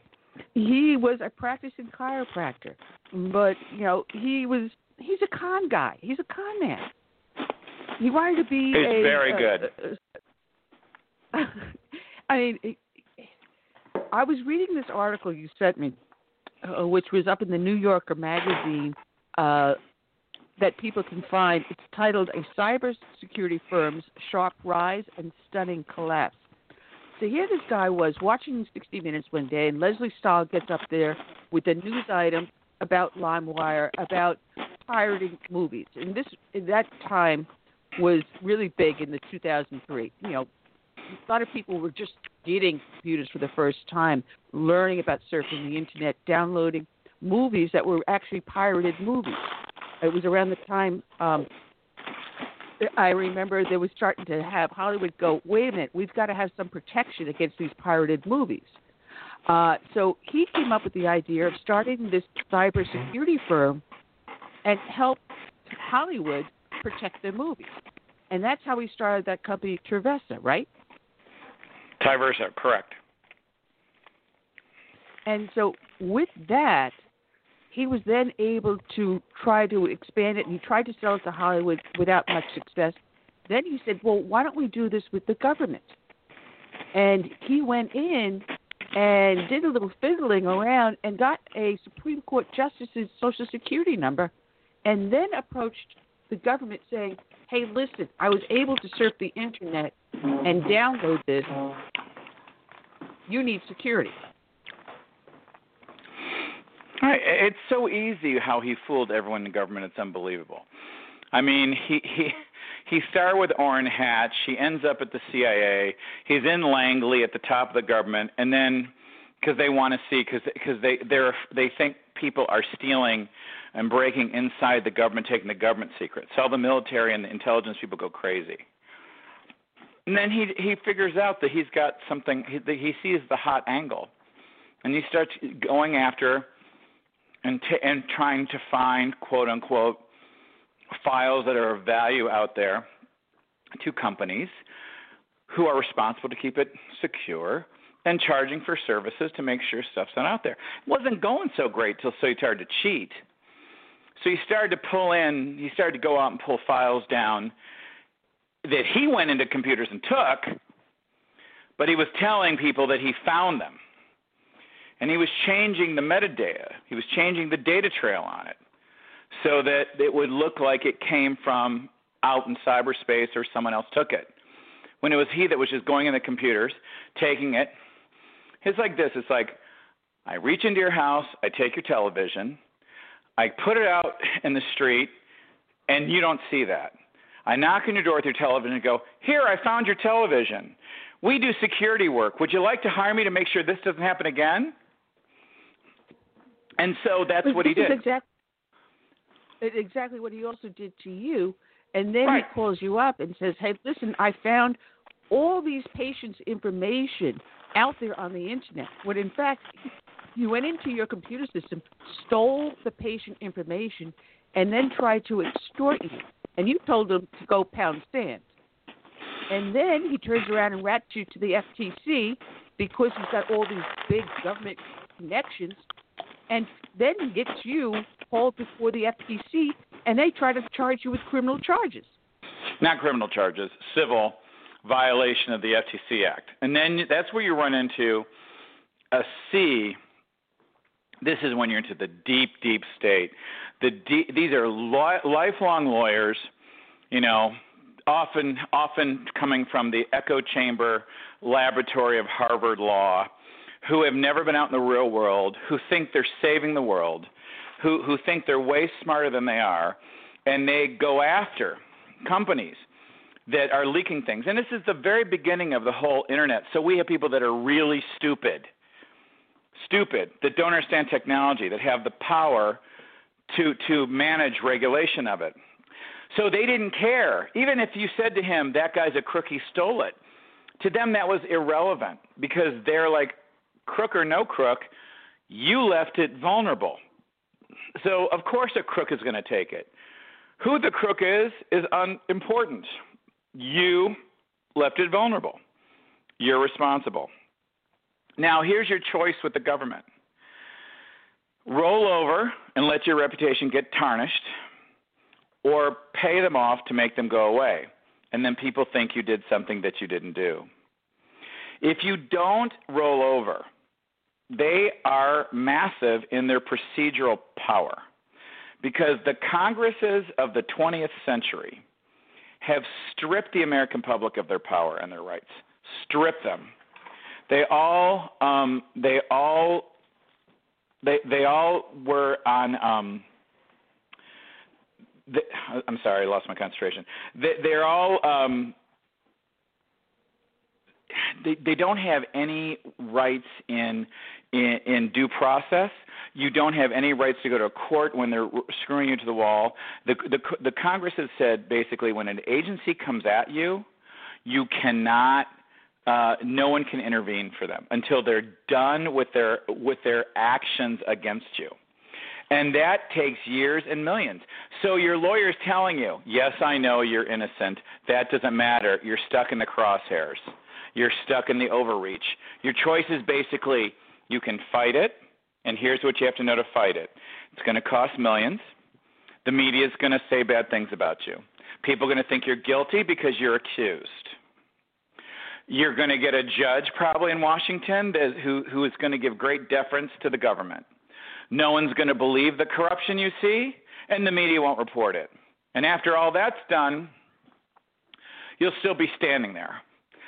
So it's time to swallow it, do the smart thing, sign the 20 year investigative consent decree, and move on. And almost everybody does. Almost everybody does. I didn't because it was they were destroying a cancer detection center and what they didn't understand is they're going to destroy us either way. If I signed that consent decree, my competition was going to take that all over the place. And believe me, no one believes you're innocent when you sign an agreement with the government to be investigated over those practices for 20 years. No one.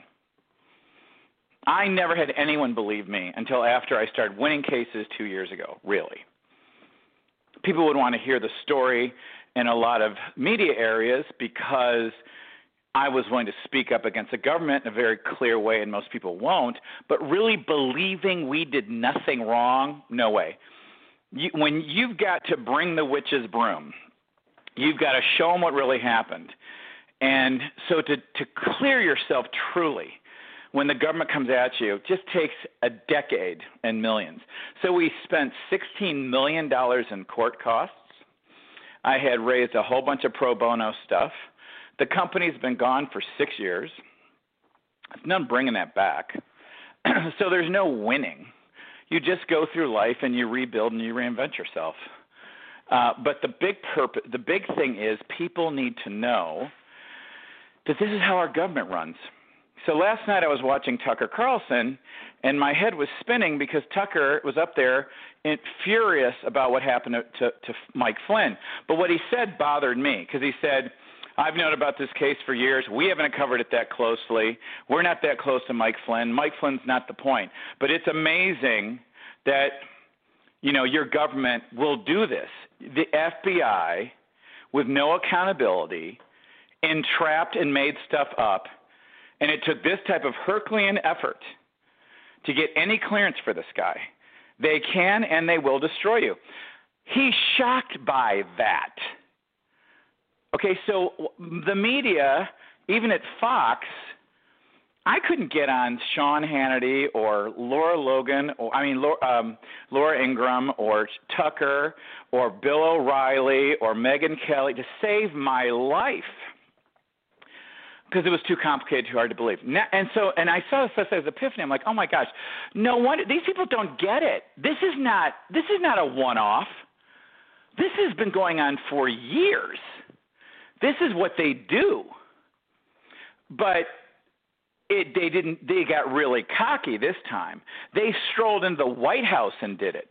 They had so little respect for donald trump they took their typical playbook typical playbook that they pick on the the non famous and the unrich and they tried it right in the white house. And even doing that it's taken 3 years to expose and when I so I was like going, oh my gosh, Tucker Carlson surprised by this. The top media people are. I'm like, oh, we're just, oh boy, we're in trouble. No wonder it's so easy to get away with murder in Washington. No one believes you when you say something bad. And the one thing is, they did not expect you to continue fighting, and you're still fighting them, and you're you you have not let up at all. And no, I haven't because it's seven seven hundred thousand cancer patients, and you've got these judges that don these robes and take these oaths and stroll around like they're, you know, anointed bishops of a religion who don't pay attention and don't read their briefs and and worry about who's going to promote them to their next seat and know how to twist the law like taffy and have no accountability. I have met I've had three phenomenal judges and the list of nightmare judges is way longer. It's appalling. It's all tied to no accountability. You know, is Comey going to go to jail? you know, I would only hope so, but I doubt it.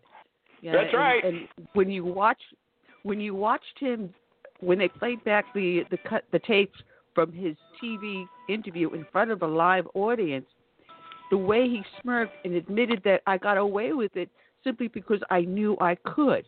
I couldn't do it with previous presidents, previous administrations, but I knew I could now. And the audience laughed with him. I looked at my husband and I said, "Who laughs at do that forcing someone to uh, take a plea deal because you're threatening his son, you're threatening his family, you're forcing him to do something knowing that it's completely wrong and a lie, and you laugh. You destroy the man's life, and you laugh at it. That's right. But that's you the why? these people. It's theater. Okay, these people have never worked in real life. They've never toiled the soil. They've never built the business from scratch. They've never done any of it. They they come out, they hop from college to a law firm to a government gig and they're always in they're institutionalized which means they're desensitized. And all they have is their self concept and you threaten their self concept that's war. And i knew that about the ftc which is why i went for it. I knew they are so thin skinned and their egos are so huge because they know they're frauds that i went right for it. And that's why i wrote the book the way i wrote the book like a novel but they all think it's theater. There's no empathy in Washington. There is no empathy in Washington. The place there should be the most empathy, the place that's surrounded by memorials and Abe Lincoln and Jefferson and everything else, is such an extreme hypocrisy. It would. It's too much to understand. It's too much for people to take in in one bite because what has what we've built there, and it started with Woodrow Wilson. It started in the the, uh, the 20th century, and it's built and morphed like a you know slow growing well, tumor that's now well, gotten huge is this entire culture of these corrupt people that they know they they ignore other people's corruption because they they're they're they're invested already in the DC world and they can't leave it. And it's and when it all goes great it's great. You know you get to play important you get to feel important you get to make a decent living. And your enemy today could be your boss in two decades. So you just look down and mind your own business. So no one gets held accountable. And that's true in Congress. Until Darrell Issa, the House Oversight Committee is the House Cover Up Committee. And it still is back that way today. It's just theater for the public. They don't actually it's like a it's like an unwritten agreement. Republicans got the power, we don't hold you accountable. Democrats got the power, we don't hold you accountable. Until Issa showed up. And he paid the price. So it is, you know, people have to understand this is insider versus outsider, way more than left and right. But the left is much more played by this than the right because by nature the left thinks government's an answer. And uh, you know, they don't understand centralized power and corruption. So you you listen to them today, you know, this week listen to the left go on. Oh yeah, yeah, Biden did this, Biden did that. Yeah, but so did so what? So did Trump. you know, I mean, it's people are amazing. Wow. Yeah, I was going to say that um, a lot of Americans, those over 50, I would say. They lost confidence in um, Washington over the um, the Kennedy brothers assassination, Martin Luther King, and Watergate. Just don't trust government. Well, you should never trust government. That's the thing. If you read the Federalist Papers or what the founding fathers thought, the foundation of the whole thing is don't trust anybody. I mean, really, it's like when people get absolute power, when they when a human being, his politics is irrelevant. When his, you know, if you look at government as like the mothership, you're dead. If you look at that, I mean, they are just supposed to be something to be controlled, so they don't oppress you. You know, but but they but the shameless people, especially when Woodrow Wilson, Woodrow Wilson unleashed the administrative states, you have all these unelected bureaucrats that started multiplying like jackrabbits, and they fooled the public because they fool the downtrodden.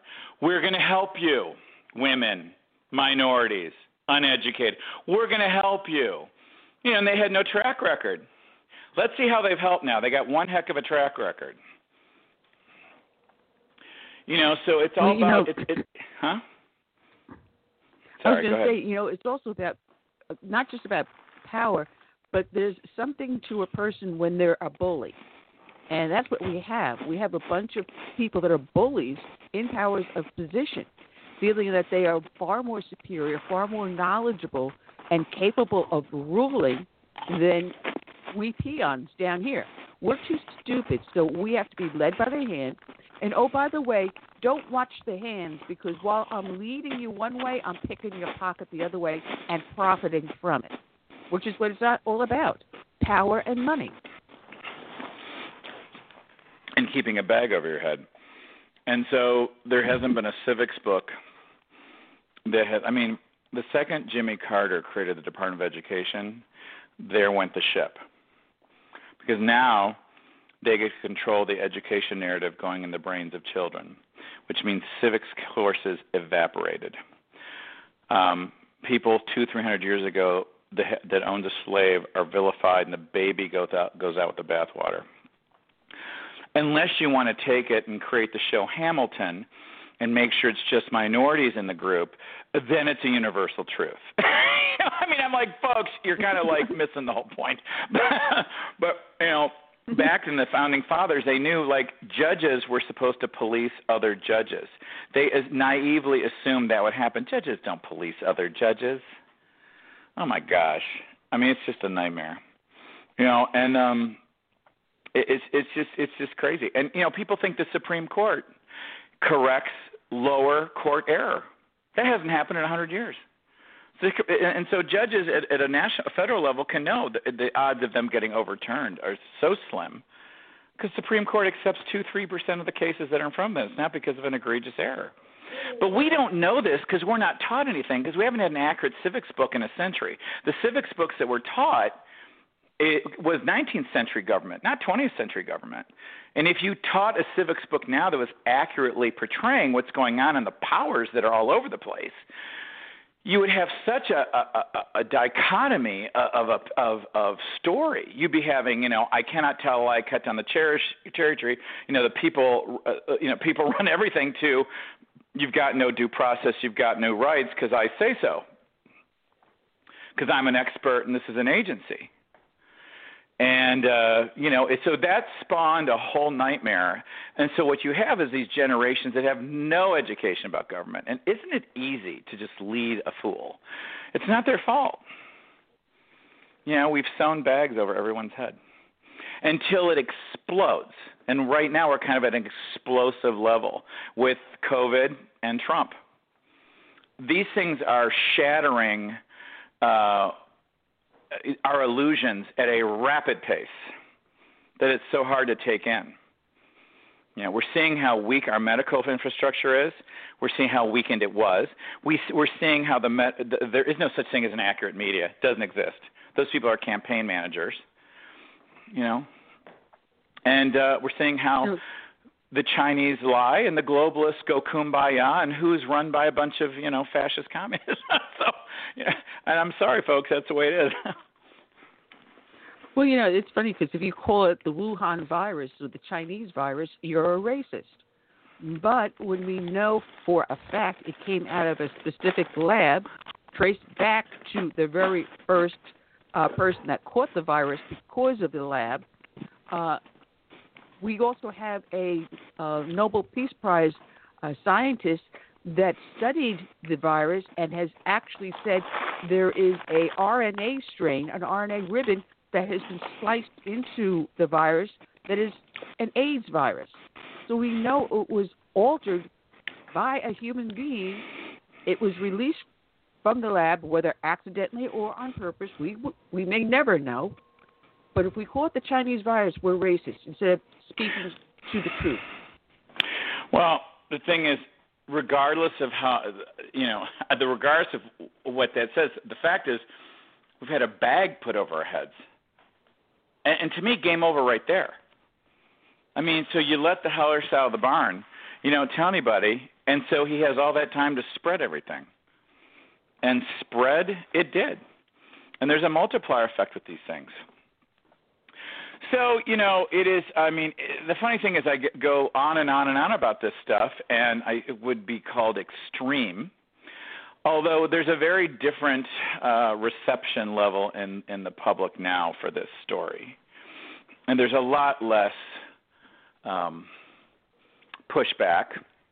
I wouldn't say there's less fear, but there's a lot people understand something's wrong. But unfortunately, most people don't understand what to do.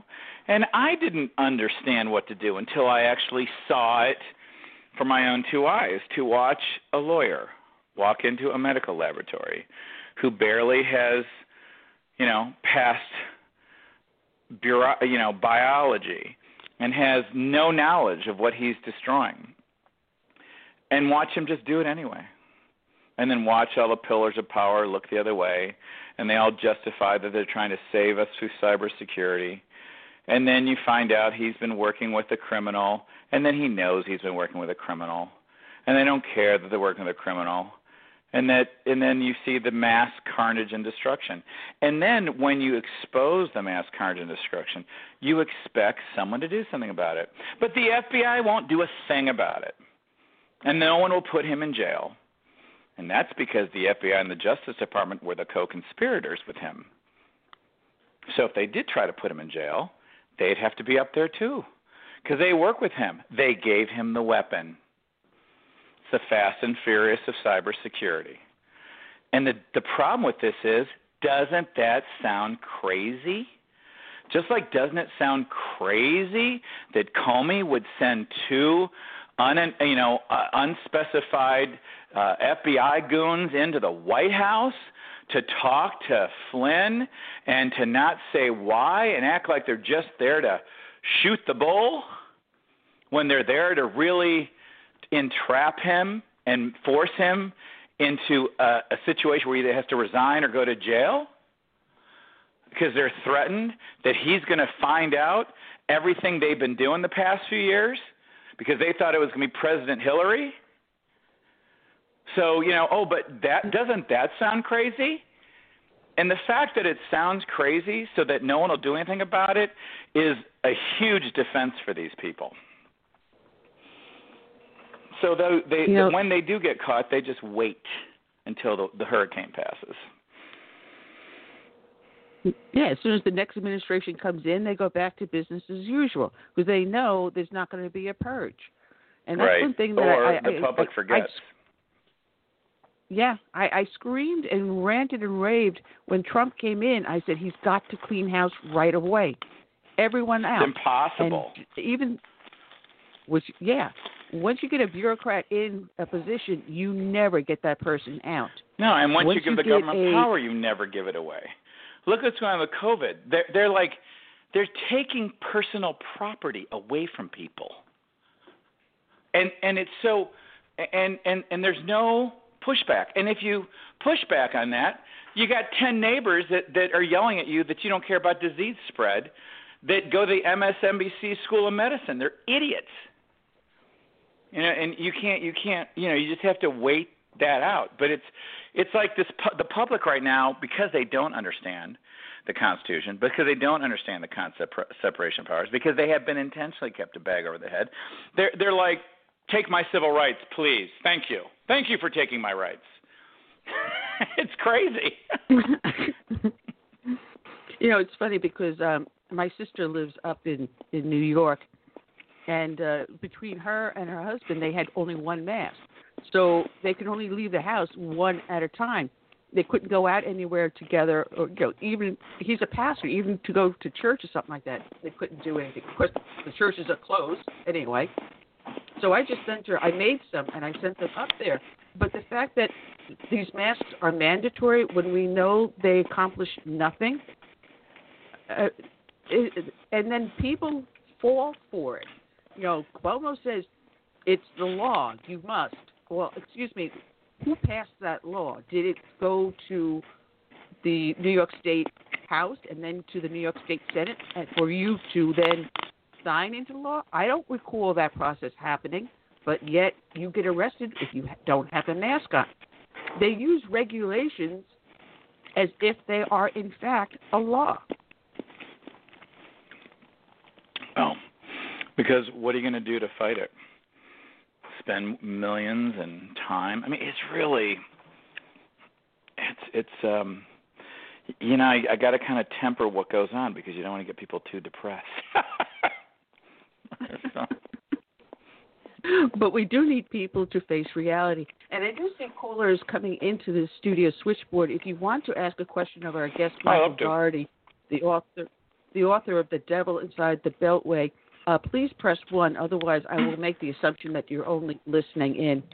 You know, we have the left said never let a good crisis go to waste, and this is precisely what they've done, and allowed the media also to fan the flames to give them excuse to grab even more power and take away more of our uh, constitutional rights. Well, I mean, I, I think the the media really is is, is just um you did just say the media correct? Did i hear you correctly? Correct. Yeah yes, i was I like the media, media, is i mean the media is is is another it's a, it's an abscess.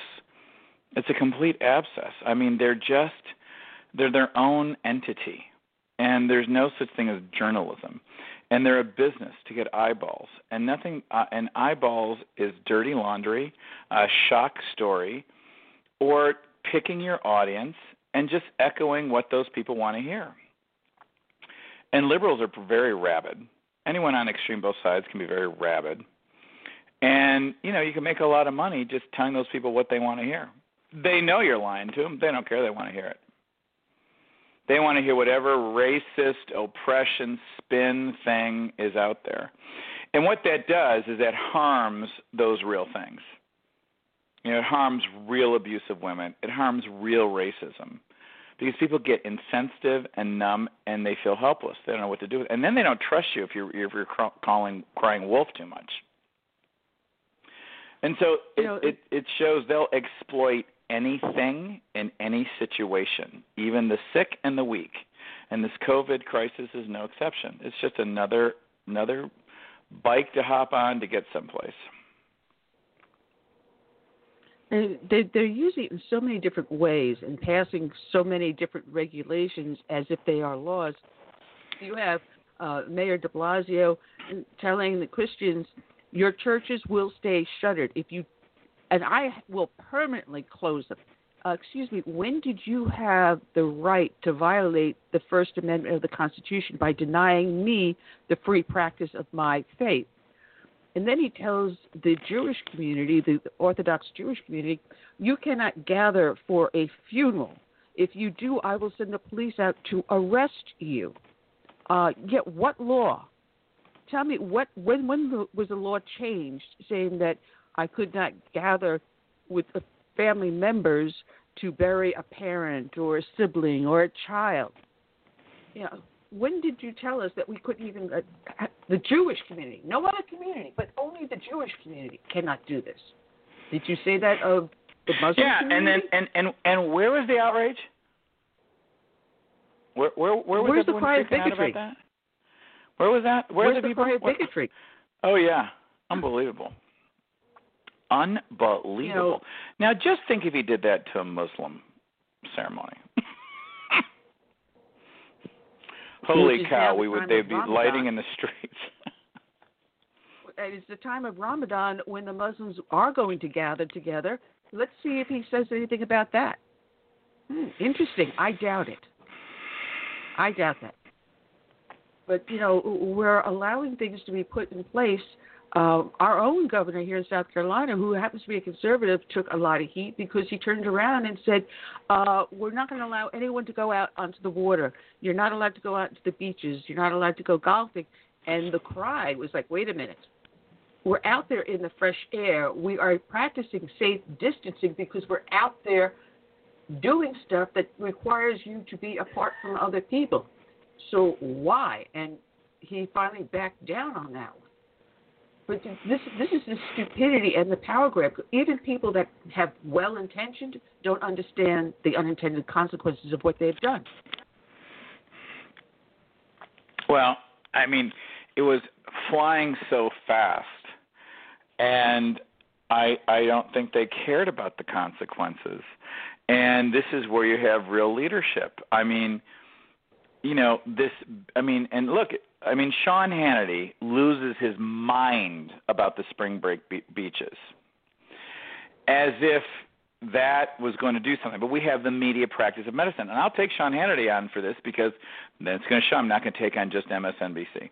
Puts a focus on one spring breaker, blows it up in everybody's mind as if that's all spring breakers, brings all this media potential to shut down all the beaches in Florida. Now that's ridiculous, but there's no clinical proof, right? Because in the wind and on the beach and everything else, it's going to be a petri dish of, of stuff. So that's fine. Okay.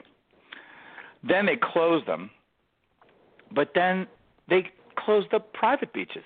Now, this is the thing. This is the ridiculous part. See, in down in Clearwater over there, most of those beaches aren't private. In the Florida Panhandle, most of those beaches are, are private because the cities weren't that big until fairly recently. So 90% of that beach strand is got public access to private beaches, but they're not public beaches. So you can close the public access, and then all the people that live on the beach and all those condos, they could all be out there, and they'd still be within the guidelines of the CDC with social distancing.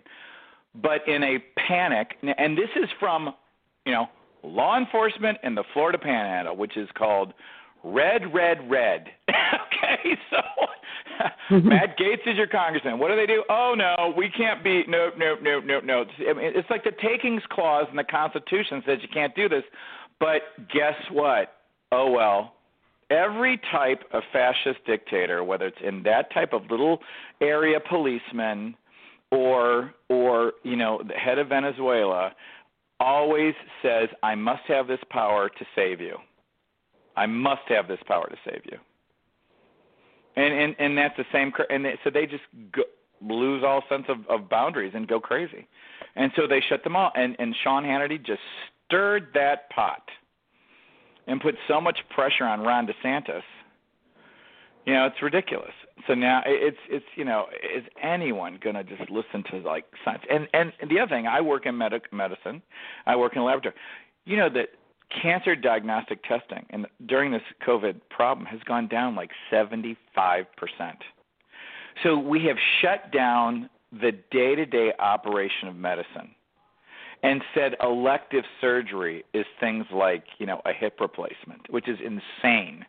And so all you think the tumors that are growing in people are just going to wait around for this to pass on by? So you don't understand that while you're sitting here trying to do this unne- this necessary evil to save the world, because you have no ability of to to, di- to really have a medical opinion that's relevant, but even though you mean well, you're hurting people. There's no one way around it. So you know, and and the first thing they'd say about closing economy is greed. No. Health. uh, it's, just very crazy making, as you can tell. It is. It is, but it's also uh, it's also mind-boggling because you know I didn't realize that cancer treatment is down 75 percent um, because no, not the treatment, the diagnostic been- testing. Well, my husband just at the end of the last month was diagnosed with it. Uh, and Oh, geez, sorry. Fortunately, we we have we have a great doctor. Uh, he's up at the Medical University of South Carolina, and he's going once right now every Wednesday. He's going up there for testing and starting his treatment. Uh, so thankfully, they don't consider that one um, uh, elective procedure. But for these these these blue states like New York and California, uh, how many people will die of other things such as cancer because of the COVID virus and they're shutting down the system? Right. Where are those statistics? You know, we may say we've got 60,000 that have died here in the United States, but how many from cancer and other illnesses because they're not being treated? Because they've shut everything down. Well, they they play games with with statistics, and they hide things that aren't going to fit their narrative. Look what YouTube did to the doctors in California that had five million hits.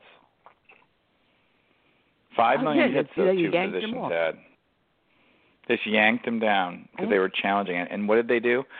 Tech head, arrogant, rich too young, no medical background, self-righteous, obnoxious people go sit there and go, "We're the decider. That was misinformation." Yank. Yeah, it's terrifying. Now check this absolutely. out. As Though. Um, I go to the VA for appointments. I'm sorry. Pretty much they I know all they- about the VA. anyway, they shut down all appointments and and things like that, physical appointments until like um the end of the year or and some into um 2021. Now get this, I have a uh annual physical coming up in July and the doctor wants to do it um um by video. all right, Yeah, teleconference. that yep. same day, I have to come there to get lab work. I have to physically go to the VA hospital to do lab work, but go back home to do video. It, it doesn't make sense. No, it doesn't make sense, but it's like the wheels are off the cart. I mean, these these I mean, eh, eh, it's like the tsunami's too big. You know, you, do you ever go do you ever have the Nextdoor app? I don't know if you've seen the Nextdoor app. Yes. It's a big app all okay. So Yeah. that's I don't care what that's chocked full of these little self-righteous people that are just like I can't believe you're walking in the park and they're too close to me. I'm like, get a life. Do some research. Go see your doctor. Calm down. You know, and and and, and it just yesterday the World Health Organization said, well, you know what? Maybe Sweden isn't so bad. You know, we've just been a grand experiment that started within a panic. You know, and they took away all mm-hmm. these civil rights just because they wanted to protect us. I, I will give them on the initial intent. Intent, I will. But you know, then they kind of liked it and it's really nice. And so now they got everyone locked up, just you know, always out of an abundance of caution, out of an abundance of caution, and you've got a, a terrifyingly large amount of people that have never been taught about this country or, or the, the philosophy about it, who actually think that's good, and would be shocked Yeah. When they're proven wrong. But what, I've learned in, since Romney lost, what I've learned about that crowd is, when proven wrong, they do not they do not adjust. These people do Yeah. not adjust when proven wrong. Exactly. You know, it, because I'm dealing with what's going on with my husband, and my mother had a stroke, and uh, I had to fly her up. She lived in the Caribbean. I had to fly her up because she wasn't getting the treatment she needed. I get her up here. I have a rehab hospital bed booked for her, all set up and waiting. But of course, it's in the midst of the COVID, you know, pandemic. So they're not going to let her go into the hospital until she's tested. Well, regulations state that she has to be quarantined for 14 days before she can go there. Now, you know, with a stroke victim, every day they do not get physical therapy or treatment is like a year lost. Uh, it, it, people cannot recover from a stroke unless they get the proper treatment right away. Bingo. And we had to finally finally, my own personal doctor came to the house and gave her the test. He goes, I've got the COVID test kits. I'm coming over. So instead of waiting 14 days, we were able to get her in within five days. But how many other victims of either strokes, injuries, heart attacks, or any other thing cannot get the tr- the treatment? We'll never know because they won't have the category for it. They, they won't know. They, they're, they're not going to do because administration is. I mean, we're all driven by PR. You know, the, the the the the local hospitals, rural hospitals, are getting decimated. They were set up for failure by Obamacare. Rolled the dice on these with these people, and they lost with this type of thing. Now you've got you've got hospitals just like screaming for money, and so they're not going to do anything to to um, besmirch their public reputation. So you're not going to find that stuff. And if if you if you if you're a rabble rouser and you're an ER doc or something like that that doesn't directly bring in the business, they'll get rid of you. So it's eh, everything politics. You know, you could just. And I'll say Richard Nixon's the first one with the HMO. Man, starting about the late '60s, they started. You know, the politicians learned they could infiltrate medicine, and they could get us some political points and get leverage and gain power. Because most of us have no experience with the medical establishment other than just going to the doctor when we're not really ill. And that is like saying I fly Delta Airlines so I'm an aviation expert. You don't know anything. And so there it's a perfect storm of being able to get in there because they get people on fear. First thing they did was convince everybody that the medical community the medical establishment was bad. That the hospital system was broken, which was BS. You know, there's just no such thing as perfection in medicine, and you're and you're witnessing it right now with COVID-19. It's not possible.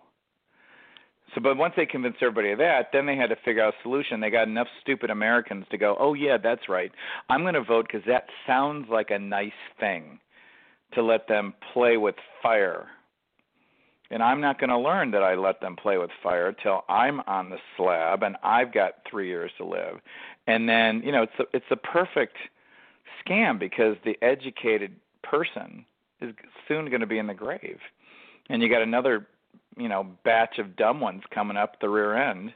It sounds all fine, you know. Oh, it sounds so nice, you know, and then they're shocked later that that's not how it went out. So, and then the media doesn't let the stories out. So we have a lot less physicians. We have much longer waits.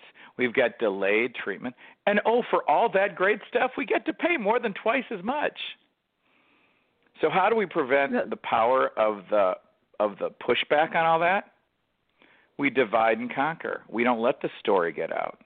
We don't let the individual have his piece and let it go through. We go on massive attack of anyone that, that steps out of our way. We try to destroy their very existence. That's what they try to do to Sean Hannity. They did do it to Bill O'Reilly. You know, so I mean, it is a war, and they are playing war, and and lying is just another bullet in the gun. It's really, you know, so uplifting. Well, you know, Hey, that's the United States of America these days. That's right. Uh, it is. you know, there there is an awakening. It started off with Michigan, and there is that movement now to open up America. Well, they did elect I that know- governor, so I think you might want to start with a different state. I don't know. She's a piece of work, but go I ahead. know I, I know I, I I don't know if anyone listening in uh had gotten these emails, but I had gotten one about Open Up America movement today that was supposed to occur at twelve o'clock, and people were supposed to get in their cars and drive around blaring music out and letting people know that hey, it's okay. Uh, we're opening up America. I don't know if anyone else heard about this, but it was supposed to happen at noon.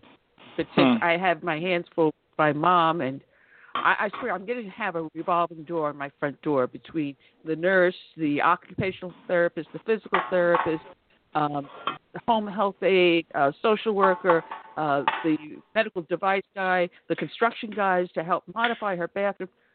I'm just putting a revolving door on the on the front of the house.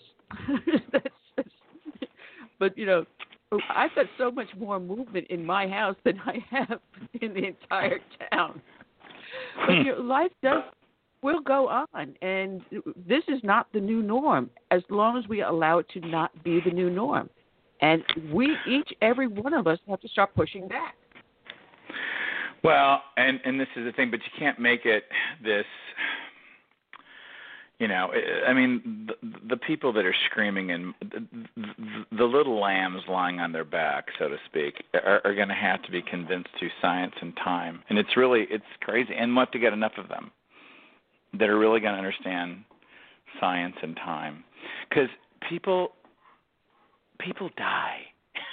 I know that's hard to believe and it's the question of how many. And keep in mind, this was a perfect storm because the Chinese put a bag over our head, and nothing's nothing's stronger than fear of the unknown, combined with insurance carriers, lawyers, and politicians. We were doomed from the start. Two million people were supposed to be dead. Not enough caskets. Not enough graves. Where are we going to put the bodies? Pictures from China with patients in the same hallway as corpses. Boy, that, that'll get you com- that'll get you compliant, being do, doing what you're told real fast. then you have a bunch of scientists that are afraid to say anything. You know, you, it's like I don't want to I don't want to be wrong because look what they do to you in this culture if you're wrong. And and they'll well, and they'll and they'll take the rearview mirror and they'll splice together the stuff that you said on TV three months ago, and they'll ram it down your throat and lie through omission because that's what gets them ratings with their audience who want to hear that stuff. I was in Washington D.C. this morning. I was driving out and I was listening to C-SPAN on the radio, and I could not believe some of the stupidity I heard from people. The Trump derangement syndrome is like very dangerous. These people are nuts. They're nuts. But what were you going to say? Sorry. Well, I, I believe it. Um, we've got about four more minutes with you before uh, Curtis brings in our next guest, but I have a caller in the line. Let me bring the person in. All right. Um, you're here with the Southern Sense. I'm your hostess, Annie, the radio chick.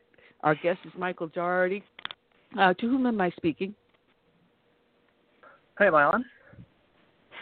Yes, you are. To whom am I speaking? Any fella stuck your own cock? Uh, thank you very much. You know you're doing something right when you get hit by a troll. And I just knocked my co-host out. Actually, hit the wrong one. oh no, sorry, Curtis. Oh no, I clicked on the wrong one. Oh no, sorry, Curtis. my bad. Anyway, I can No, you you know panicked. you're doing something right. hit by a troll. Yeah, they're idiots. Yeah, we are having a major Trump derangement syndrome, and you know, when all is said and done, I think uh, people are going to look at it and say he did the right thing at the right time. But Well, you I know what, will that's- but- disagree with the massive bailout. But you- but you know it's okay. The point isn't isn't that he was right or wrong. It's not the point. The point is what they're what they're, they're going on all these morality reasons, and I'm like, what? I mean, you cannot like policies and have policy differences, and that's great. That's not what's fueling this nutty behavior. You know, they really think that he's more corrupt than the rest of the people they've elected. And you know, and then you look at them when they they're proven wrong, look at how they twist it. Look at who's accusing Biden right now. Look at what they did to, you know, the Supreme Court justice and his confirmation hearings. And then look what they do here. Same people. And what do they do with Biden? Nothing. Bury it. The, Yeah. the, the, the recipe's the same. It's just, you know, wait, be quiet, Yeah. exhaust it. Exactly. You had Stacey Abrams screaming for blood from Kavanaugh. You had. Kamala Harris. You had Elizabeth Warren. You had Nancy Pelosi, and the list goes on. But these people Playing the dirty, Too dirty, dirty with his children Screaming in the for blood. room. going after the victims, uh, not going at, not going after these false accusations, but you know, going after Kavanaugh just to just to decimate Trump. And yet, when it comes to Joe Biden, they sing the absolute opposite tune, and the victim becomes victimized once again. It's to the point where even some on the left are starting to recognize it. Uh, an actress Well, by the name of good. Rose McGowan uh, I saw today Rose McGowan. I, I've never seen anything she's done. Honestly, couldn't care less. But she She's the said, one that "I'm after Weinstein." Democratic Party." Okay. Um, she said, "I'm done with the Democratic Party." You know, Right. I, I, and I Well, think duh. people are starting to wake up. How can you have the Me Too movement when you you say you're supposed to believe the victim and you're not believing the victim? So anyway, Well- Michael, it's been a it's been great having you with us. Uh, people can find you by going to your webpage, which is your name, michaeljdaugherty.com. Uh, those listening to the show, just look at the description, click on the link, and it'll take you directly to Michael's page and his book, The Devil Inside the Beltway. Mike, keep in touch and let me know how this last thing with the insurance company goes. It's been a long Oh, it's going to go on for years. so don't. I will. That's what they do. All right. All right. Well, care, take Take care. Bye. All right. That was Michael Daugherty. Uh, check out his website, michaeljdaugherty.com. Uh, we've got another Michael, Mike Fischer. He is with the New York City Central Park South Civic Association. Good afternoon, Mike. How are you today? I'm doing great, and good afternoon to you. It, uh, you know, today today in uh, New York is a much nicer day out. The sun is out, and uh, and uh, there's more traffic on the roads. It's been a ghost town for a while, but uh, now I'm seeing more cars traveling on the roads and more people outside. So I'm starting to feel that, that we're starting to see the light at the end of the tunnel. Hopefully. Well, hopefully, yeah. Uh, matter of fact, um, I don't know if uh, you were told by Bridget when she booked you with me that I'm a retired New York City cop, so I, I know Uh, the city pretty well. I saw that And, on um, LinkedIn. Actually, she didn't, but I saw that on LinkedIn. Uh, yeah, ten years. Yeah, ten years before I was disabled and sent to the pasture. Um, but uh, Aw, we're still keeping up the fight. No, um, Well, good for you, and thank you for your I- I was- service. Thank you. Um, but I was checking out your website, and you started off as a small group concerned about Central Park, but you've actually expanded your efforts and are helping people citywide. And I think that's absolutely wonderful that you, you're taking on issues that are tantamount to keeping the city safe, despite the fact that the mayor and governor are, are stymieing you and your efforts at every chance they get. Uh, you you want to deal with the homeless uh, situation, and I understand something like 66% of the homeless have now contracted the virus in one form or another. Yeah, I mean, uh, I I would even say probably a little bit higher than that. I mean, um, the homeless are twice as likely to uh, catch the virus because they have such weak immune systems. And uh, you know, I mean, they they place themselves in situations like subway cars, where where you know, a lot of the subway cars have been converted into shelters. You know, where they're more likely to to catch the virus and spread the virus throughout. So it's been it's been a very tough situation for the homeless folks in the city, unfortunately. You know, everything that de Blasio should have done, he did the exact opposite. By shutting down mass transit, he's forcing people into smaller and tighter cars, violating the safe distancing that they were talking about. Excuse me. But I did see that recently he decided to um, shut down the subway. I believe it's between 1 and 5 a.m. so the cars can be sanitized. How well does that work if five minutes later someone walks in with a virus and corrupts the, the car again? Well, that's the whole thing. I mean, I applaud the uh, the mayor and the governor for taking some steps to do some do the thing they should have been doing all along, which was sanitizing the, the subway cars. I mean, I was actually surprised that they weren't even sanitizing the subway cars. I mean, you know, this, this virus has been spreading. It's been very dangerous, and they've uh, they've been ignoring the subways. I mean, what I find fascinating is that you know above ground, you know, there are strict regulations about wearing masks, about social distancing, you know, six feet apart, and you know, not going into restaurants and the whole nine yards. And yet, in the subway cars, there's no social distancing. There's there's uh, the they're abandoning the homeless people that are using the the subway cars as a shelter. They're spread out throughout the cars. We have essential workers that are trying to get to work to hospitals where they're trying to save lives. you know you have your uh, your firefighters, you have your, amazing police, and and everybody else that are trying to get to their jobs, and uh, you know we have uh, you know the homeless people that are unfortunately coughing and sneezing and spreading the virus, and uh, there's just no common sense there. Now you're right. So they close the subway between one and four. They scrub it down, and then the um, the, the homeless then go back into the subways and continue to use it as a shelter, you know, for the day and night until they shut it down again. So you're still getting a situation where you're spreading the virus.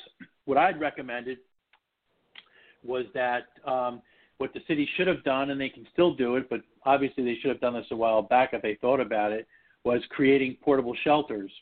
You know, uh, building those. I mean, the Army Corps of Engineers came in and built uh, portable hospitals they could do the same thing with portable shelters. Uh, we have Javits Center, which pretty much is empty, and you have thousands of beds there. So you can move the homeless into these places, treat them, give them water, give them food, give them comfort, you know, and and uh, take care of them as opposed to just abandoning them in the in the subway cars.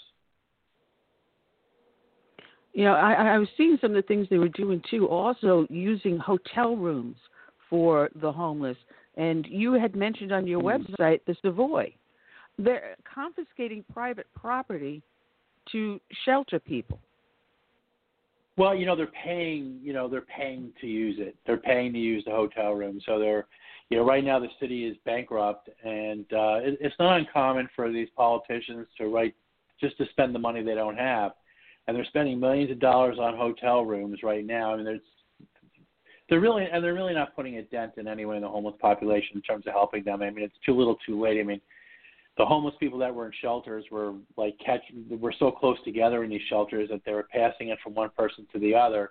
They never they never thought about that you know for the last two or three months when they should have been thinking about it. And uh, they've just been doing so many ridiculous things. I mean putting people that have the virus into you know nursing homes and you know just some of the things that i've seen that the city does without thinking things through. I always say common sense like making common sense decisions mean, some of the things that I've seen are just been just outrageous, and uh, you know we're we're kind of this politicians are very reactive. They wait till things get so bad, then they react, and they don't know what to do because they didn't plan for it. You know, they they they ignore it, then they react. They don't have plans, and that seems to be the way the the city's been operating, uh, at least with this administration, last term and and this term, and and uh, you know look, I personally I think that the mayor's a nice guy. I've met him a couple times. The governor's a nice guy. I've met him before, you know. But uh, you know, I think that, that these all I think it's just way over their heads, you know, in terms of especially with this problem that we're having. I mean, uh, with the virus. I mean, to have a situation where you have you know three, four hundred thousand people that have the virus, and this New York being the, the epicenter of the virus, it, it, it shows you that they've just not been handling things correctly we should not be at those numbers, and we certainly should not be at the death rate that we're at either, as far as I'm concerned. Well, I have a high school friend because I grew up on Long Island. Uh, within about a week of of each, he lost his first his mother-in-law and then his father, and uh, I, I a lot of people. I still have family up in New York also. Um, mm-hmm. There's a lot of things they could have done at the onset instead of relying on regulations and politicians, they should have gotten a task force of first responders together, of medical personnel, of civil engineers to look at the logistics of the problem and do something to prevent the outbreak. But again, what I saw de Blasio doing uh, was the opposite of what he should have been doing he wasn't doing anything. I mean, he was working out in a gym, you know, when he wasn't in in March, you know, uh, April, well March, I would say March he was working out in the gym. He was riding the subway, they were going to Chinatown, you know, I mean, they were doing all kinds of stuff that they shouldn't have been doing. They were instead of instead of taking this thing seriously and and uh, focusing on ways to prevent the spread of the virus, they just weren't taking it seriously. Then they took it seriously, but then they were ignoring I mean, to me, that the, the homeless have uh, unfortunately have probably been responsible for spreading the virus quite a bit. I mean, if you take a look at New York, you take a look at New Jersey, with the highest rates of uh, incidences of people who have the virus. So if you uh, you look at Long Island, where you said you're from, and you look at uh, you know Brooklyn, Queens, et cetera. I mean, the, the numbers are up there. Now, if you look at the people that are that have caught the virus and have spread it around, a lot of these people have ridden the subways.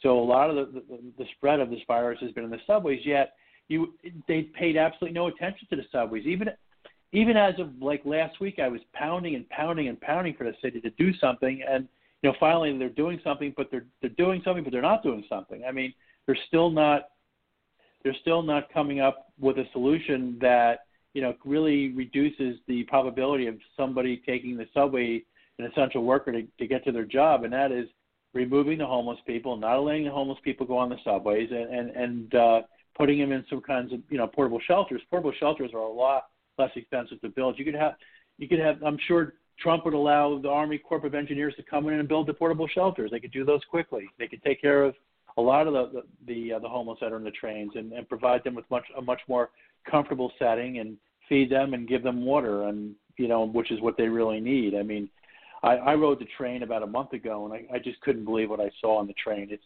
they're defecating on the train, they're urinating on the trains, they're uh, they're all spread out. There's violence on the trains. I mean, there's muggings. There's uh, uh, people getting robbed. The crime is way up. Uh, quite a few of the um, the police that work in the, the subways, uh, I think 70 or 80 or maybe 90 of them have passed away from the virus. This is just not. This should just should not be happening at all. And it's a very sad state of affairs, and it really frustrates me. And uh, you know, I'm not a politician, you know, but I'll tell you what, I could do a better job than they're doing. And I hate to say that, but it's the truth. You know, the sad part is I started the show off with a dedication, which we do every every show, dedication to a fallen hero. And I started the show off to the fallen law enforcement officers in the line of duty from the COVID uh, virus. And unfortunately, on the Officer Down Memorial page, New York City has not uh, place any of these officers as line of duty. There's none New York City Police mm. Department, mm. and uh, I know it, it's wow. quite a few. And uh, Patty Lynch, the PBA president, I know him very well. We both came out of the same command, and uh, it, these men and women that are out there working on the subways, working among the homeless, be they mm. law enforcement or first responders or even people that are doing just medical or even charity work with them uh, are placing their lives in on the line to help these people. And we've had a homeless problem with New York City uh, for quite a long time and it's gotten worse under this administration. I mean we dealt with it back in the 80s but i've never seen it come to this proportion or this destructive and no one's asking why are these people homeless? What is the situation that is causing this increase? Is it the loss of jobs? Is it you know the loss of services? You know, I know each and every individual is different in why they are homeless, but no one is asking except your organization why is this happening and what can we do to to help and alleviate the situation. Now, first of all, I, I want to make a comment about the police, uh, New York police, uh, as well as police around the entire country.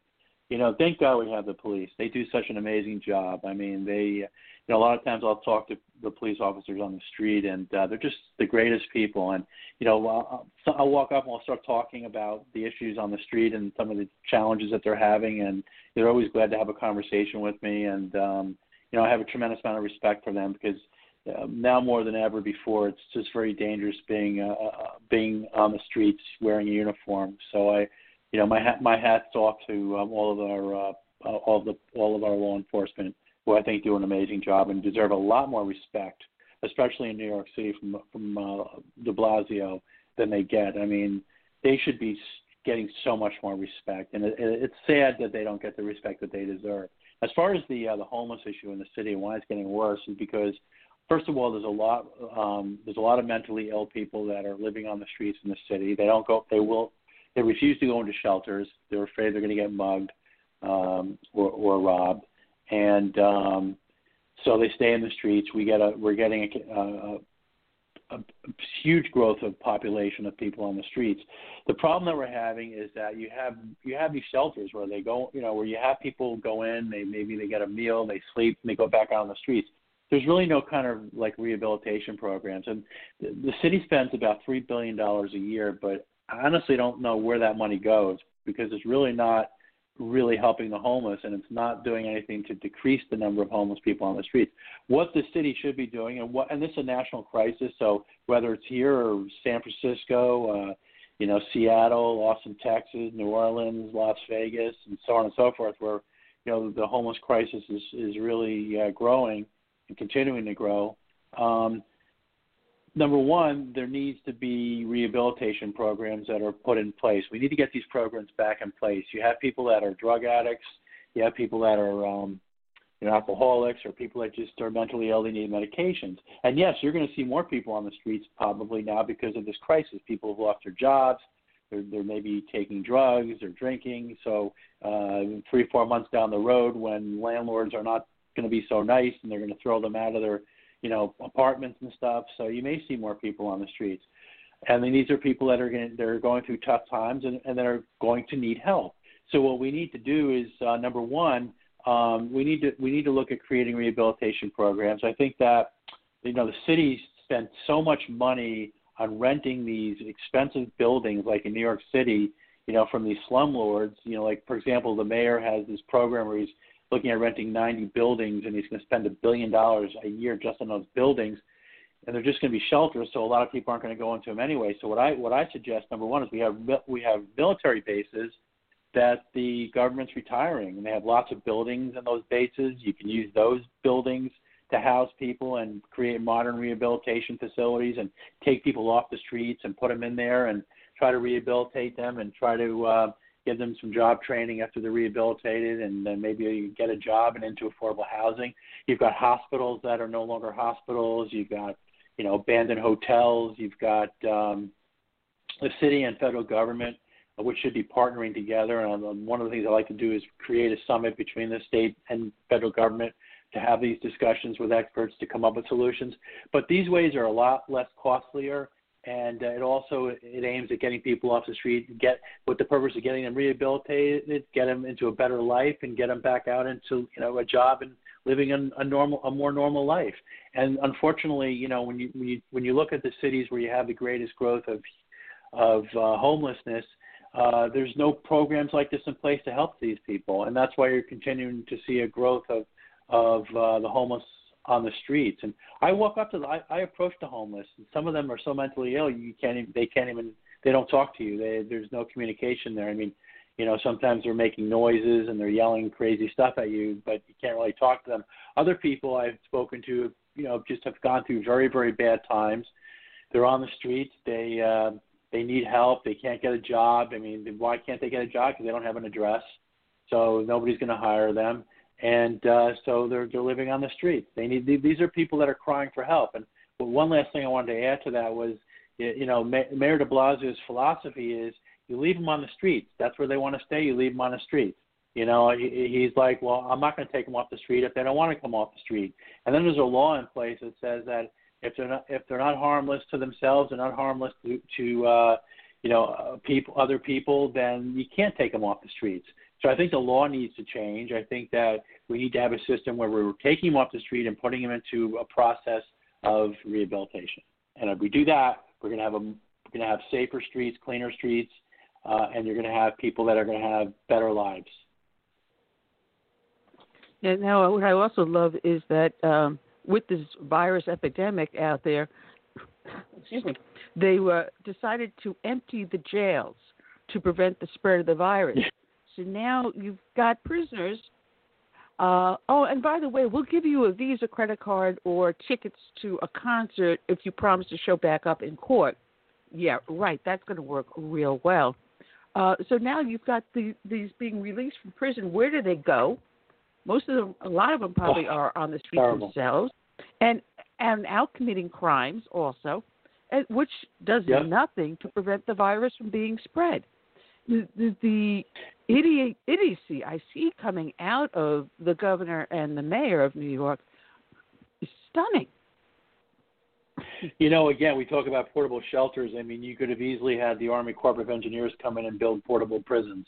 You know, you build, uh, you put them up, you guard them, and you keep them. You know where they're at instead of just releasing them into the streets. And yeah, we have a, you know, especially in New York where crime rates going up. I mean, you have the, the commissioner of police, you've got pre, former commissioners.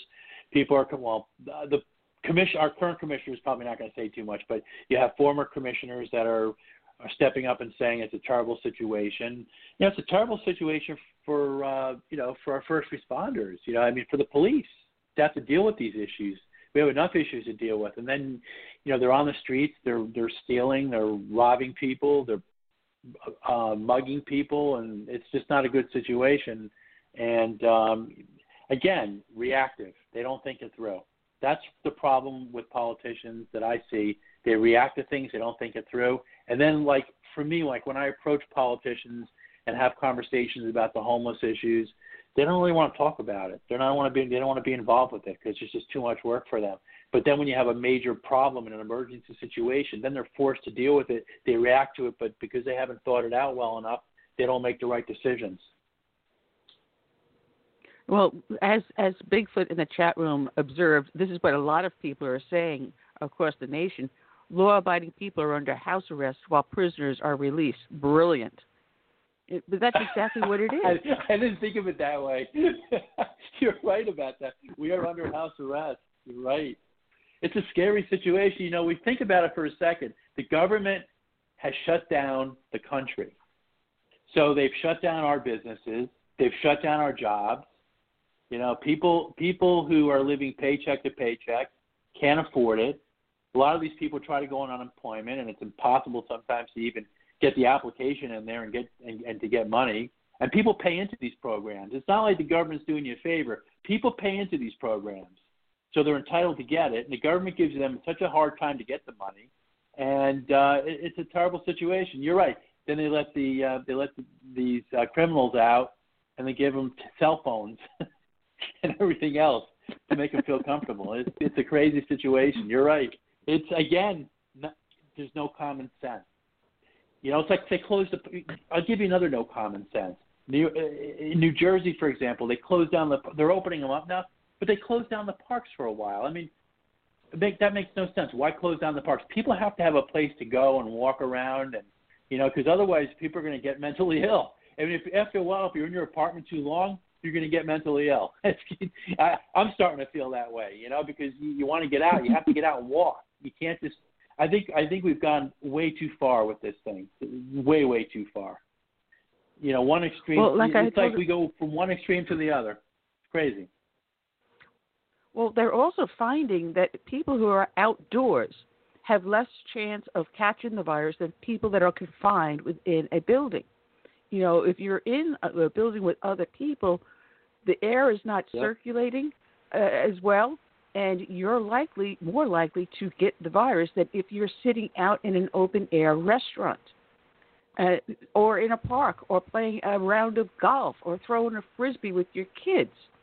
You're less likely to get it. So you should be encouraged to enjoy the outdoors and enjoy the fresh air the exercise which is healthy for people Absolutely. for a nation that's growing yeah. obese yeah and, and think about this for a second subway cars petri dishes on wheel, a petri dish on wheels. So they're letting all these, they're letting all of our essential workers, okay, ride in these subway cars that are sealed shut, okay, with people coughing and sneezing. They're letting this go on, and we're fighting with the city. You got to do something. You got to do something, and they're not doing anything. And finally, they do a little bit of something. That, what does that tell you about these politicians? It's how Mike. cruel is that? Go ahead. Mike, do Yes. you see uh, a change in people's attitude towards the mayor in New York? Because Uh, no, the no, no. Actually, no. I think people genuinely haven't liked him for a long time. Actually, I think people have seen people have seen through him for a long time. Look, like I've said, I've met him several times. I've sat in on a couple of his, you know, presentations. He's a nice guy. You know, when when he's presenting, he he, he says some pretty good things. But then when you watch him make decisions, he, I just shake my head. I go, how can you make decisions like that? It makes no sense. I know I don't think people have. I don't think he's had a lot of respect for a long time. There's very low turnout for uh, voting. So you don't have, you know, in the first election and the second election when he got reelected, you just don't have a big turnout. You know, I, bl- I blame pe- I blame citizens. I blame us because people need to register to vote and they need to use their vote as an opportunity to get a good politician in office. And when a politician's not doing a jo- good job, like he was not doing a good job his first term, you vote them out. Unfortunately, people don't take advantage of the opportunity to vote. They don't take that seriously. But we could have so much of an influence on the outcomes of elections, no matter what election it is, if you have more people out there voting, and uh, you know, and speaking their mind, and letting you know, letting politicians. The other thing is, is letting politicians know that they're not doing a good job. I mean, we don't have enough people to do that. I think people, people basically they do the, they they go to work, they come home, and that's it. A lot of people don't get involved with speaking their mind about what they don't approve of with politicians, and that's why they get away with what they get away with, unfortunately. Well, we're down to our last five minutes, Mike, and it has been a lot of fun having Mm-hmm. you on the show. And I welcome you back any other time and talk about some of the other things that the Central Park Civic Association does, um, because Sure. citizens like you that are willing to put your neck out there to help make that city better. Um, but uh, we'll see what happens, and uh, we're going to get out of this virus, and we'll return to normal, whatever that may be. But I, this is not the new norm, You, you, and we are social. you know what? We're the we're, and we we're the need, we're the greatest country in the world. and we're with people like you out the there, it's going to keep on being one. So thank you, Michael. People can Eh. find you at centralparkcivicassociation.com, correct? Absolutely. And one other thing, China pay every single U.S. citizen money for what you did to our country. Good Just want luck throw that out there. I- yeah, I like you know what? one. Don't, with that. don't pay the federal government. Don't give the federal government the money. Pay every citizen the money directly. That's what they should be doing. Because what they did to every, All what they did to every American citizen in this country, they should be ashamed of. Oh, they Absolutely. It's an act of terror. Well, thank you, Michael, and God bless and enjoy your weekend. God bless you guys. Take care. It was a pleasure. I enjoyed our conversation. You too. All right. Okay. Take care. Mike Fischer, care, uh, you can find him at centralparkcivicassociation.com. And that's it we have for today, Curtis. Um, I started lining people up for next week, but I don't even remember who I, who I have. But people, if you've uh, just tuned into the show, you can always listen to it back on iHeart. We are now finally up on iHeart Radio. I don't know how we did it or who put us up there, but thank you. so I want to thank everyone for joining us. Be out, safe out there. Be smart. Be safe, and we'll get through this, and life will turn back to normal sooner than we think. Right, Curtis? Hopefully. Most certainly. Got to stay positive. All right. Well, I'm going to leave you with our friend Richard Lynch and his song, We're American Proud. So I say good night and God bless until next Friday.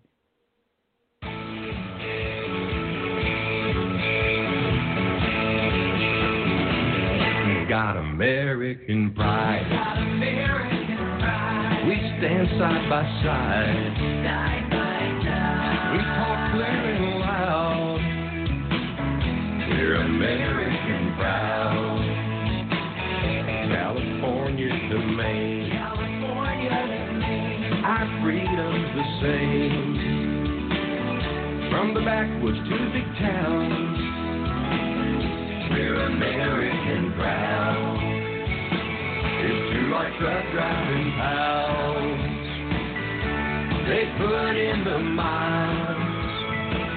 All our farmers and friends whose day never ends. With our soldiers in mind. With our soldiers in mind. They leave no one behind. No one behind. To God we keep our heads bowed. We're American proud.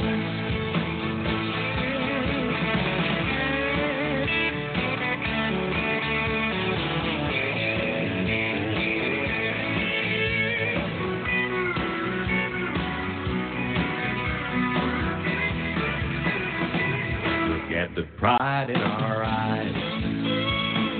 There's no way to disguise. No, you can't keep us down. We're American proud. It's two like truck driving pounds. They put in the miles. All our farmers and friends who stay never ends. Our soldiers in mind. With our soldiers in mind. They leave no one behind. No one behind. To God we keep our heads bowed. We're American proud. We're American proud. We're American proud.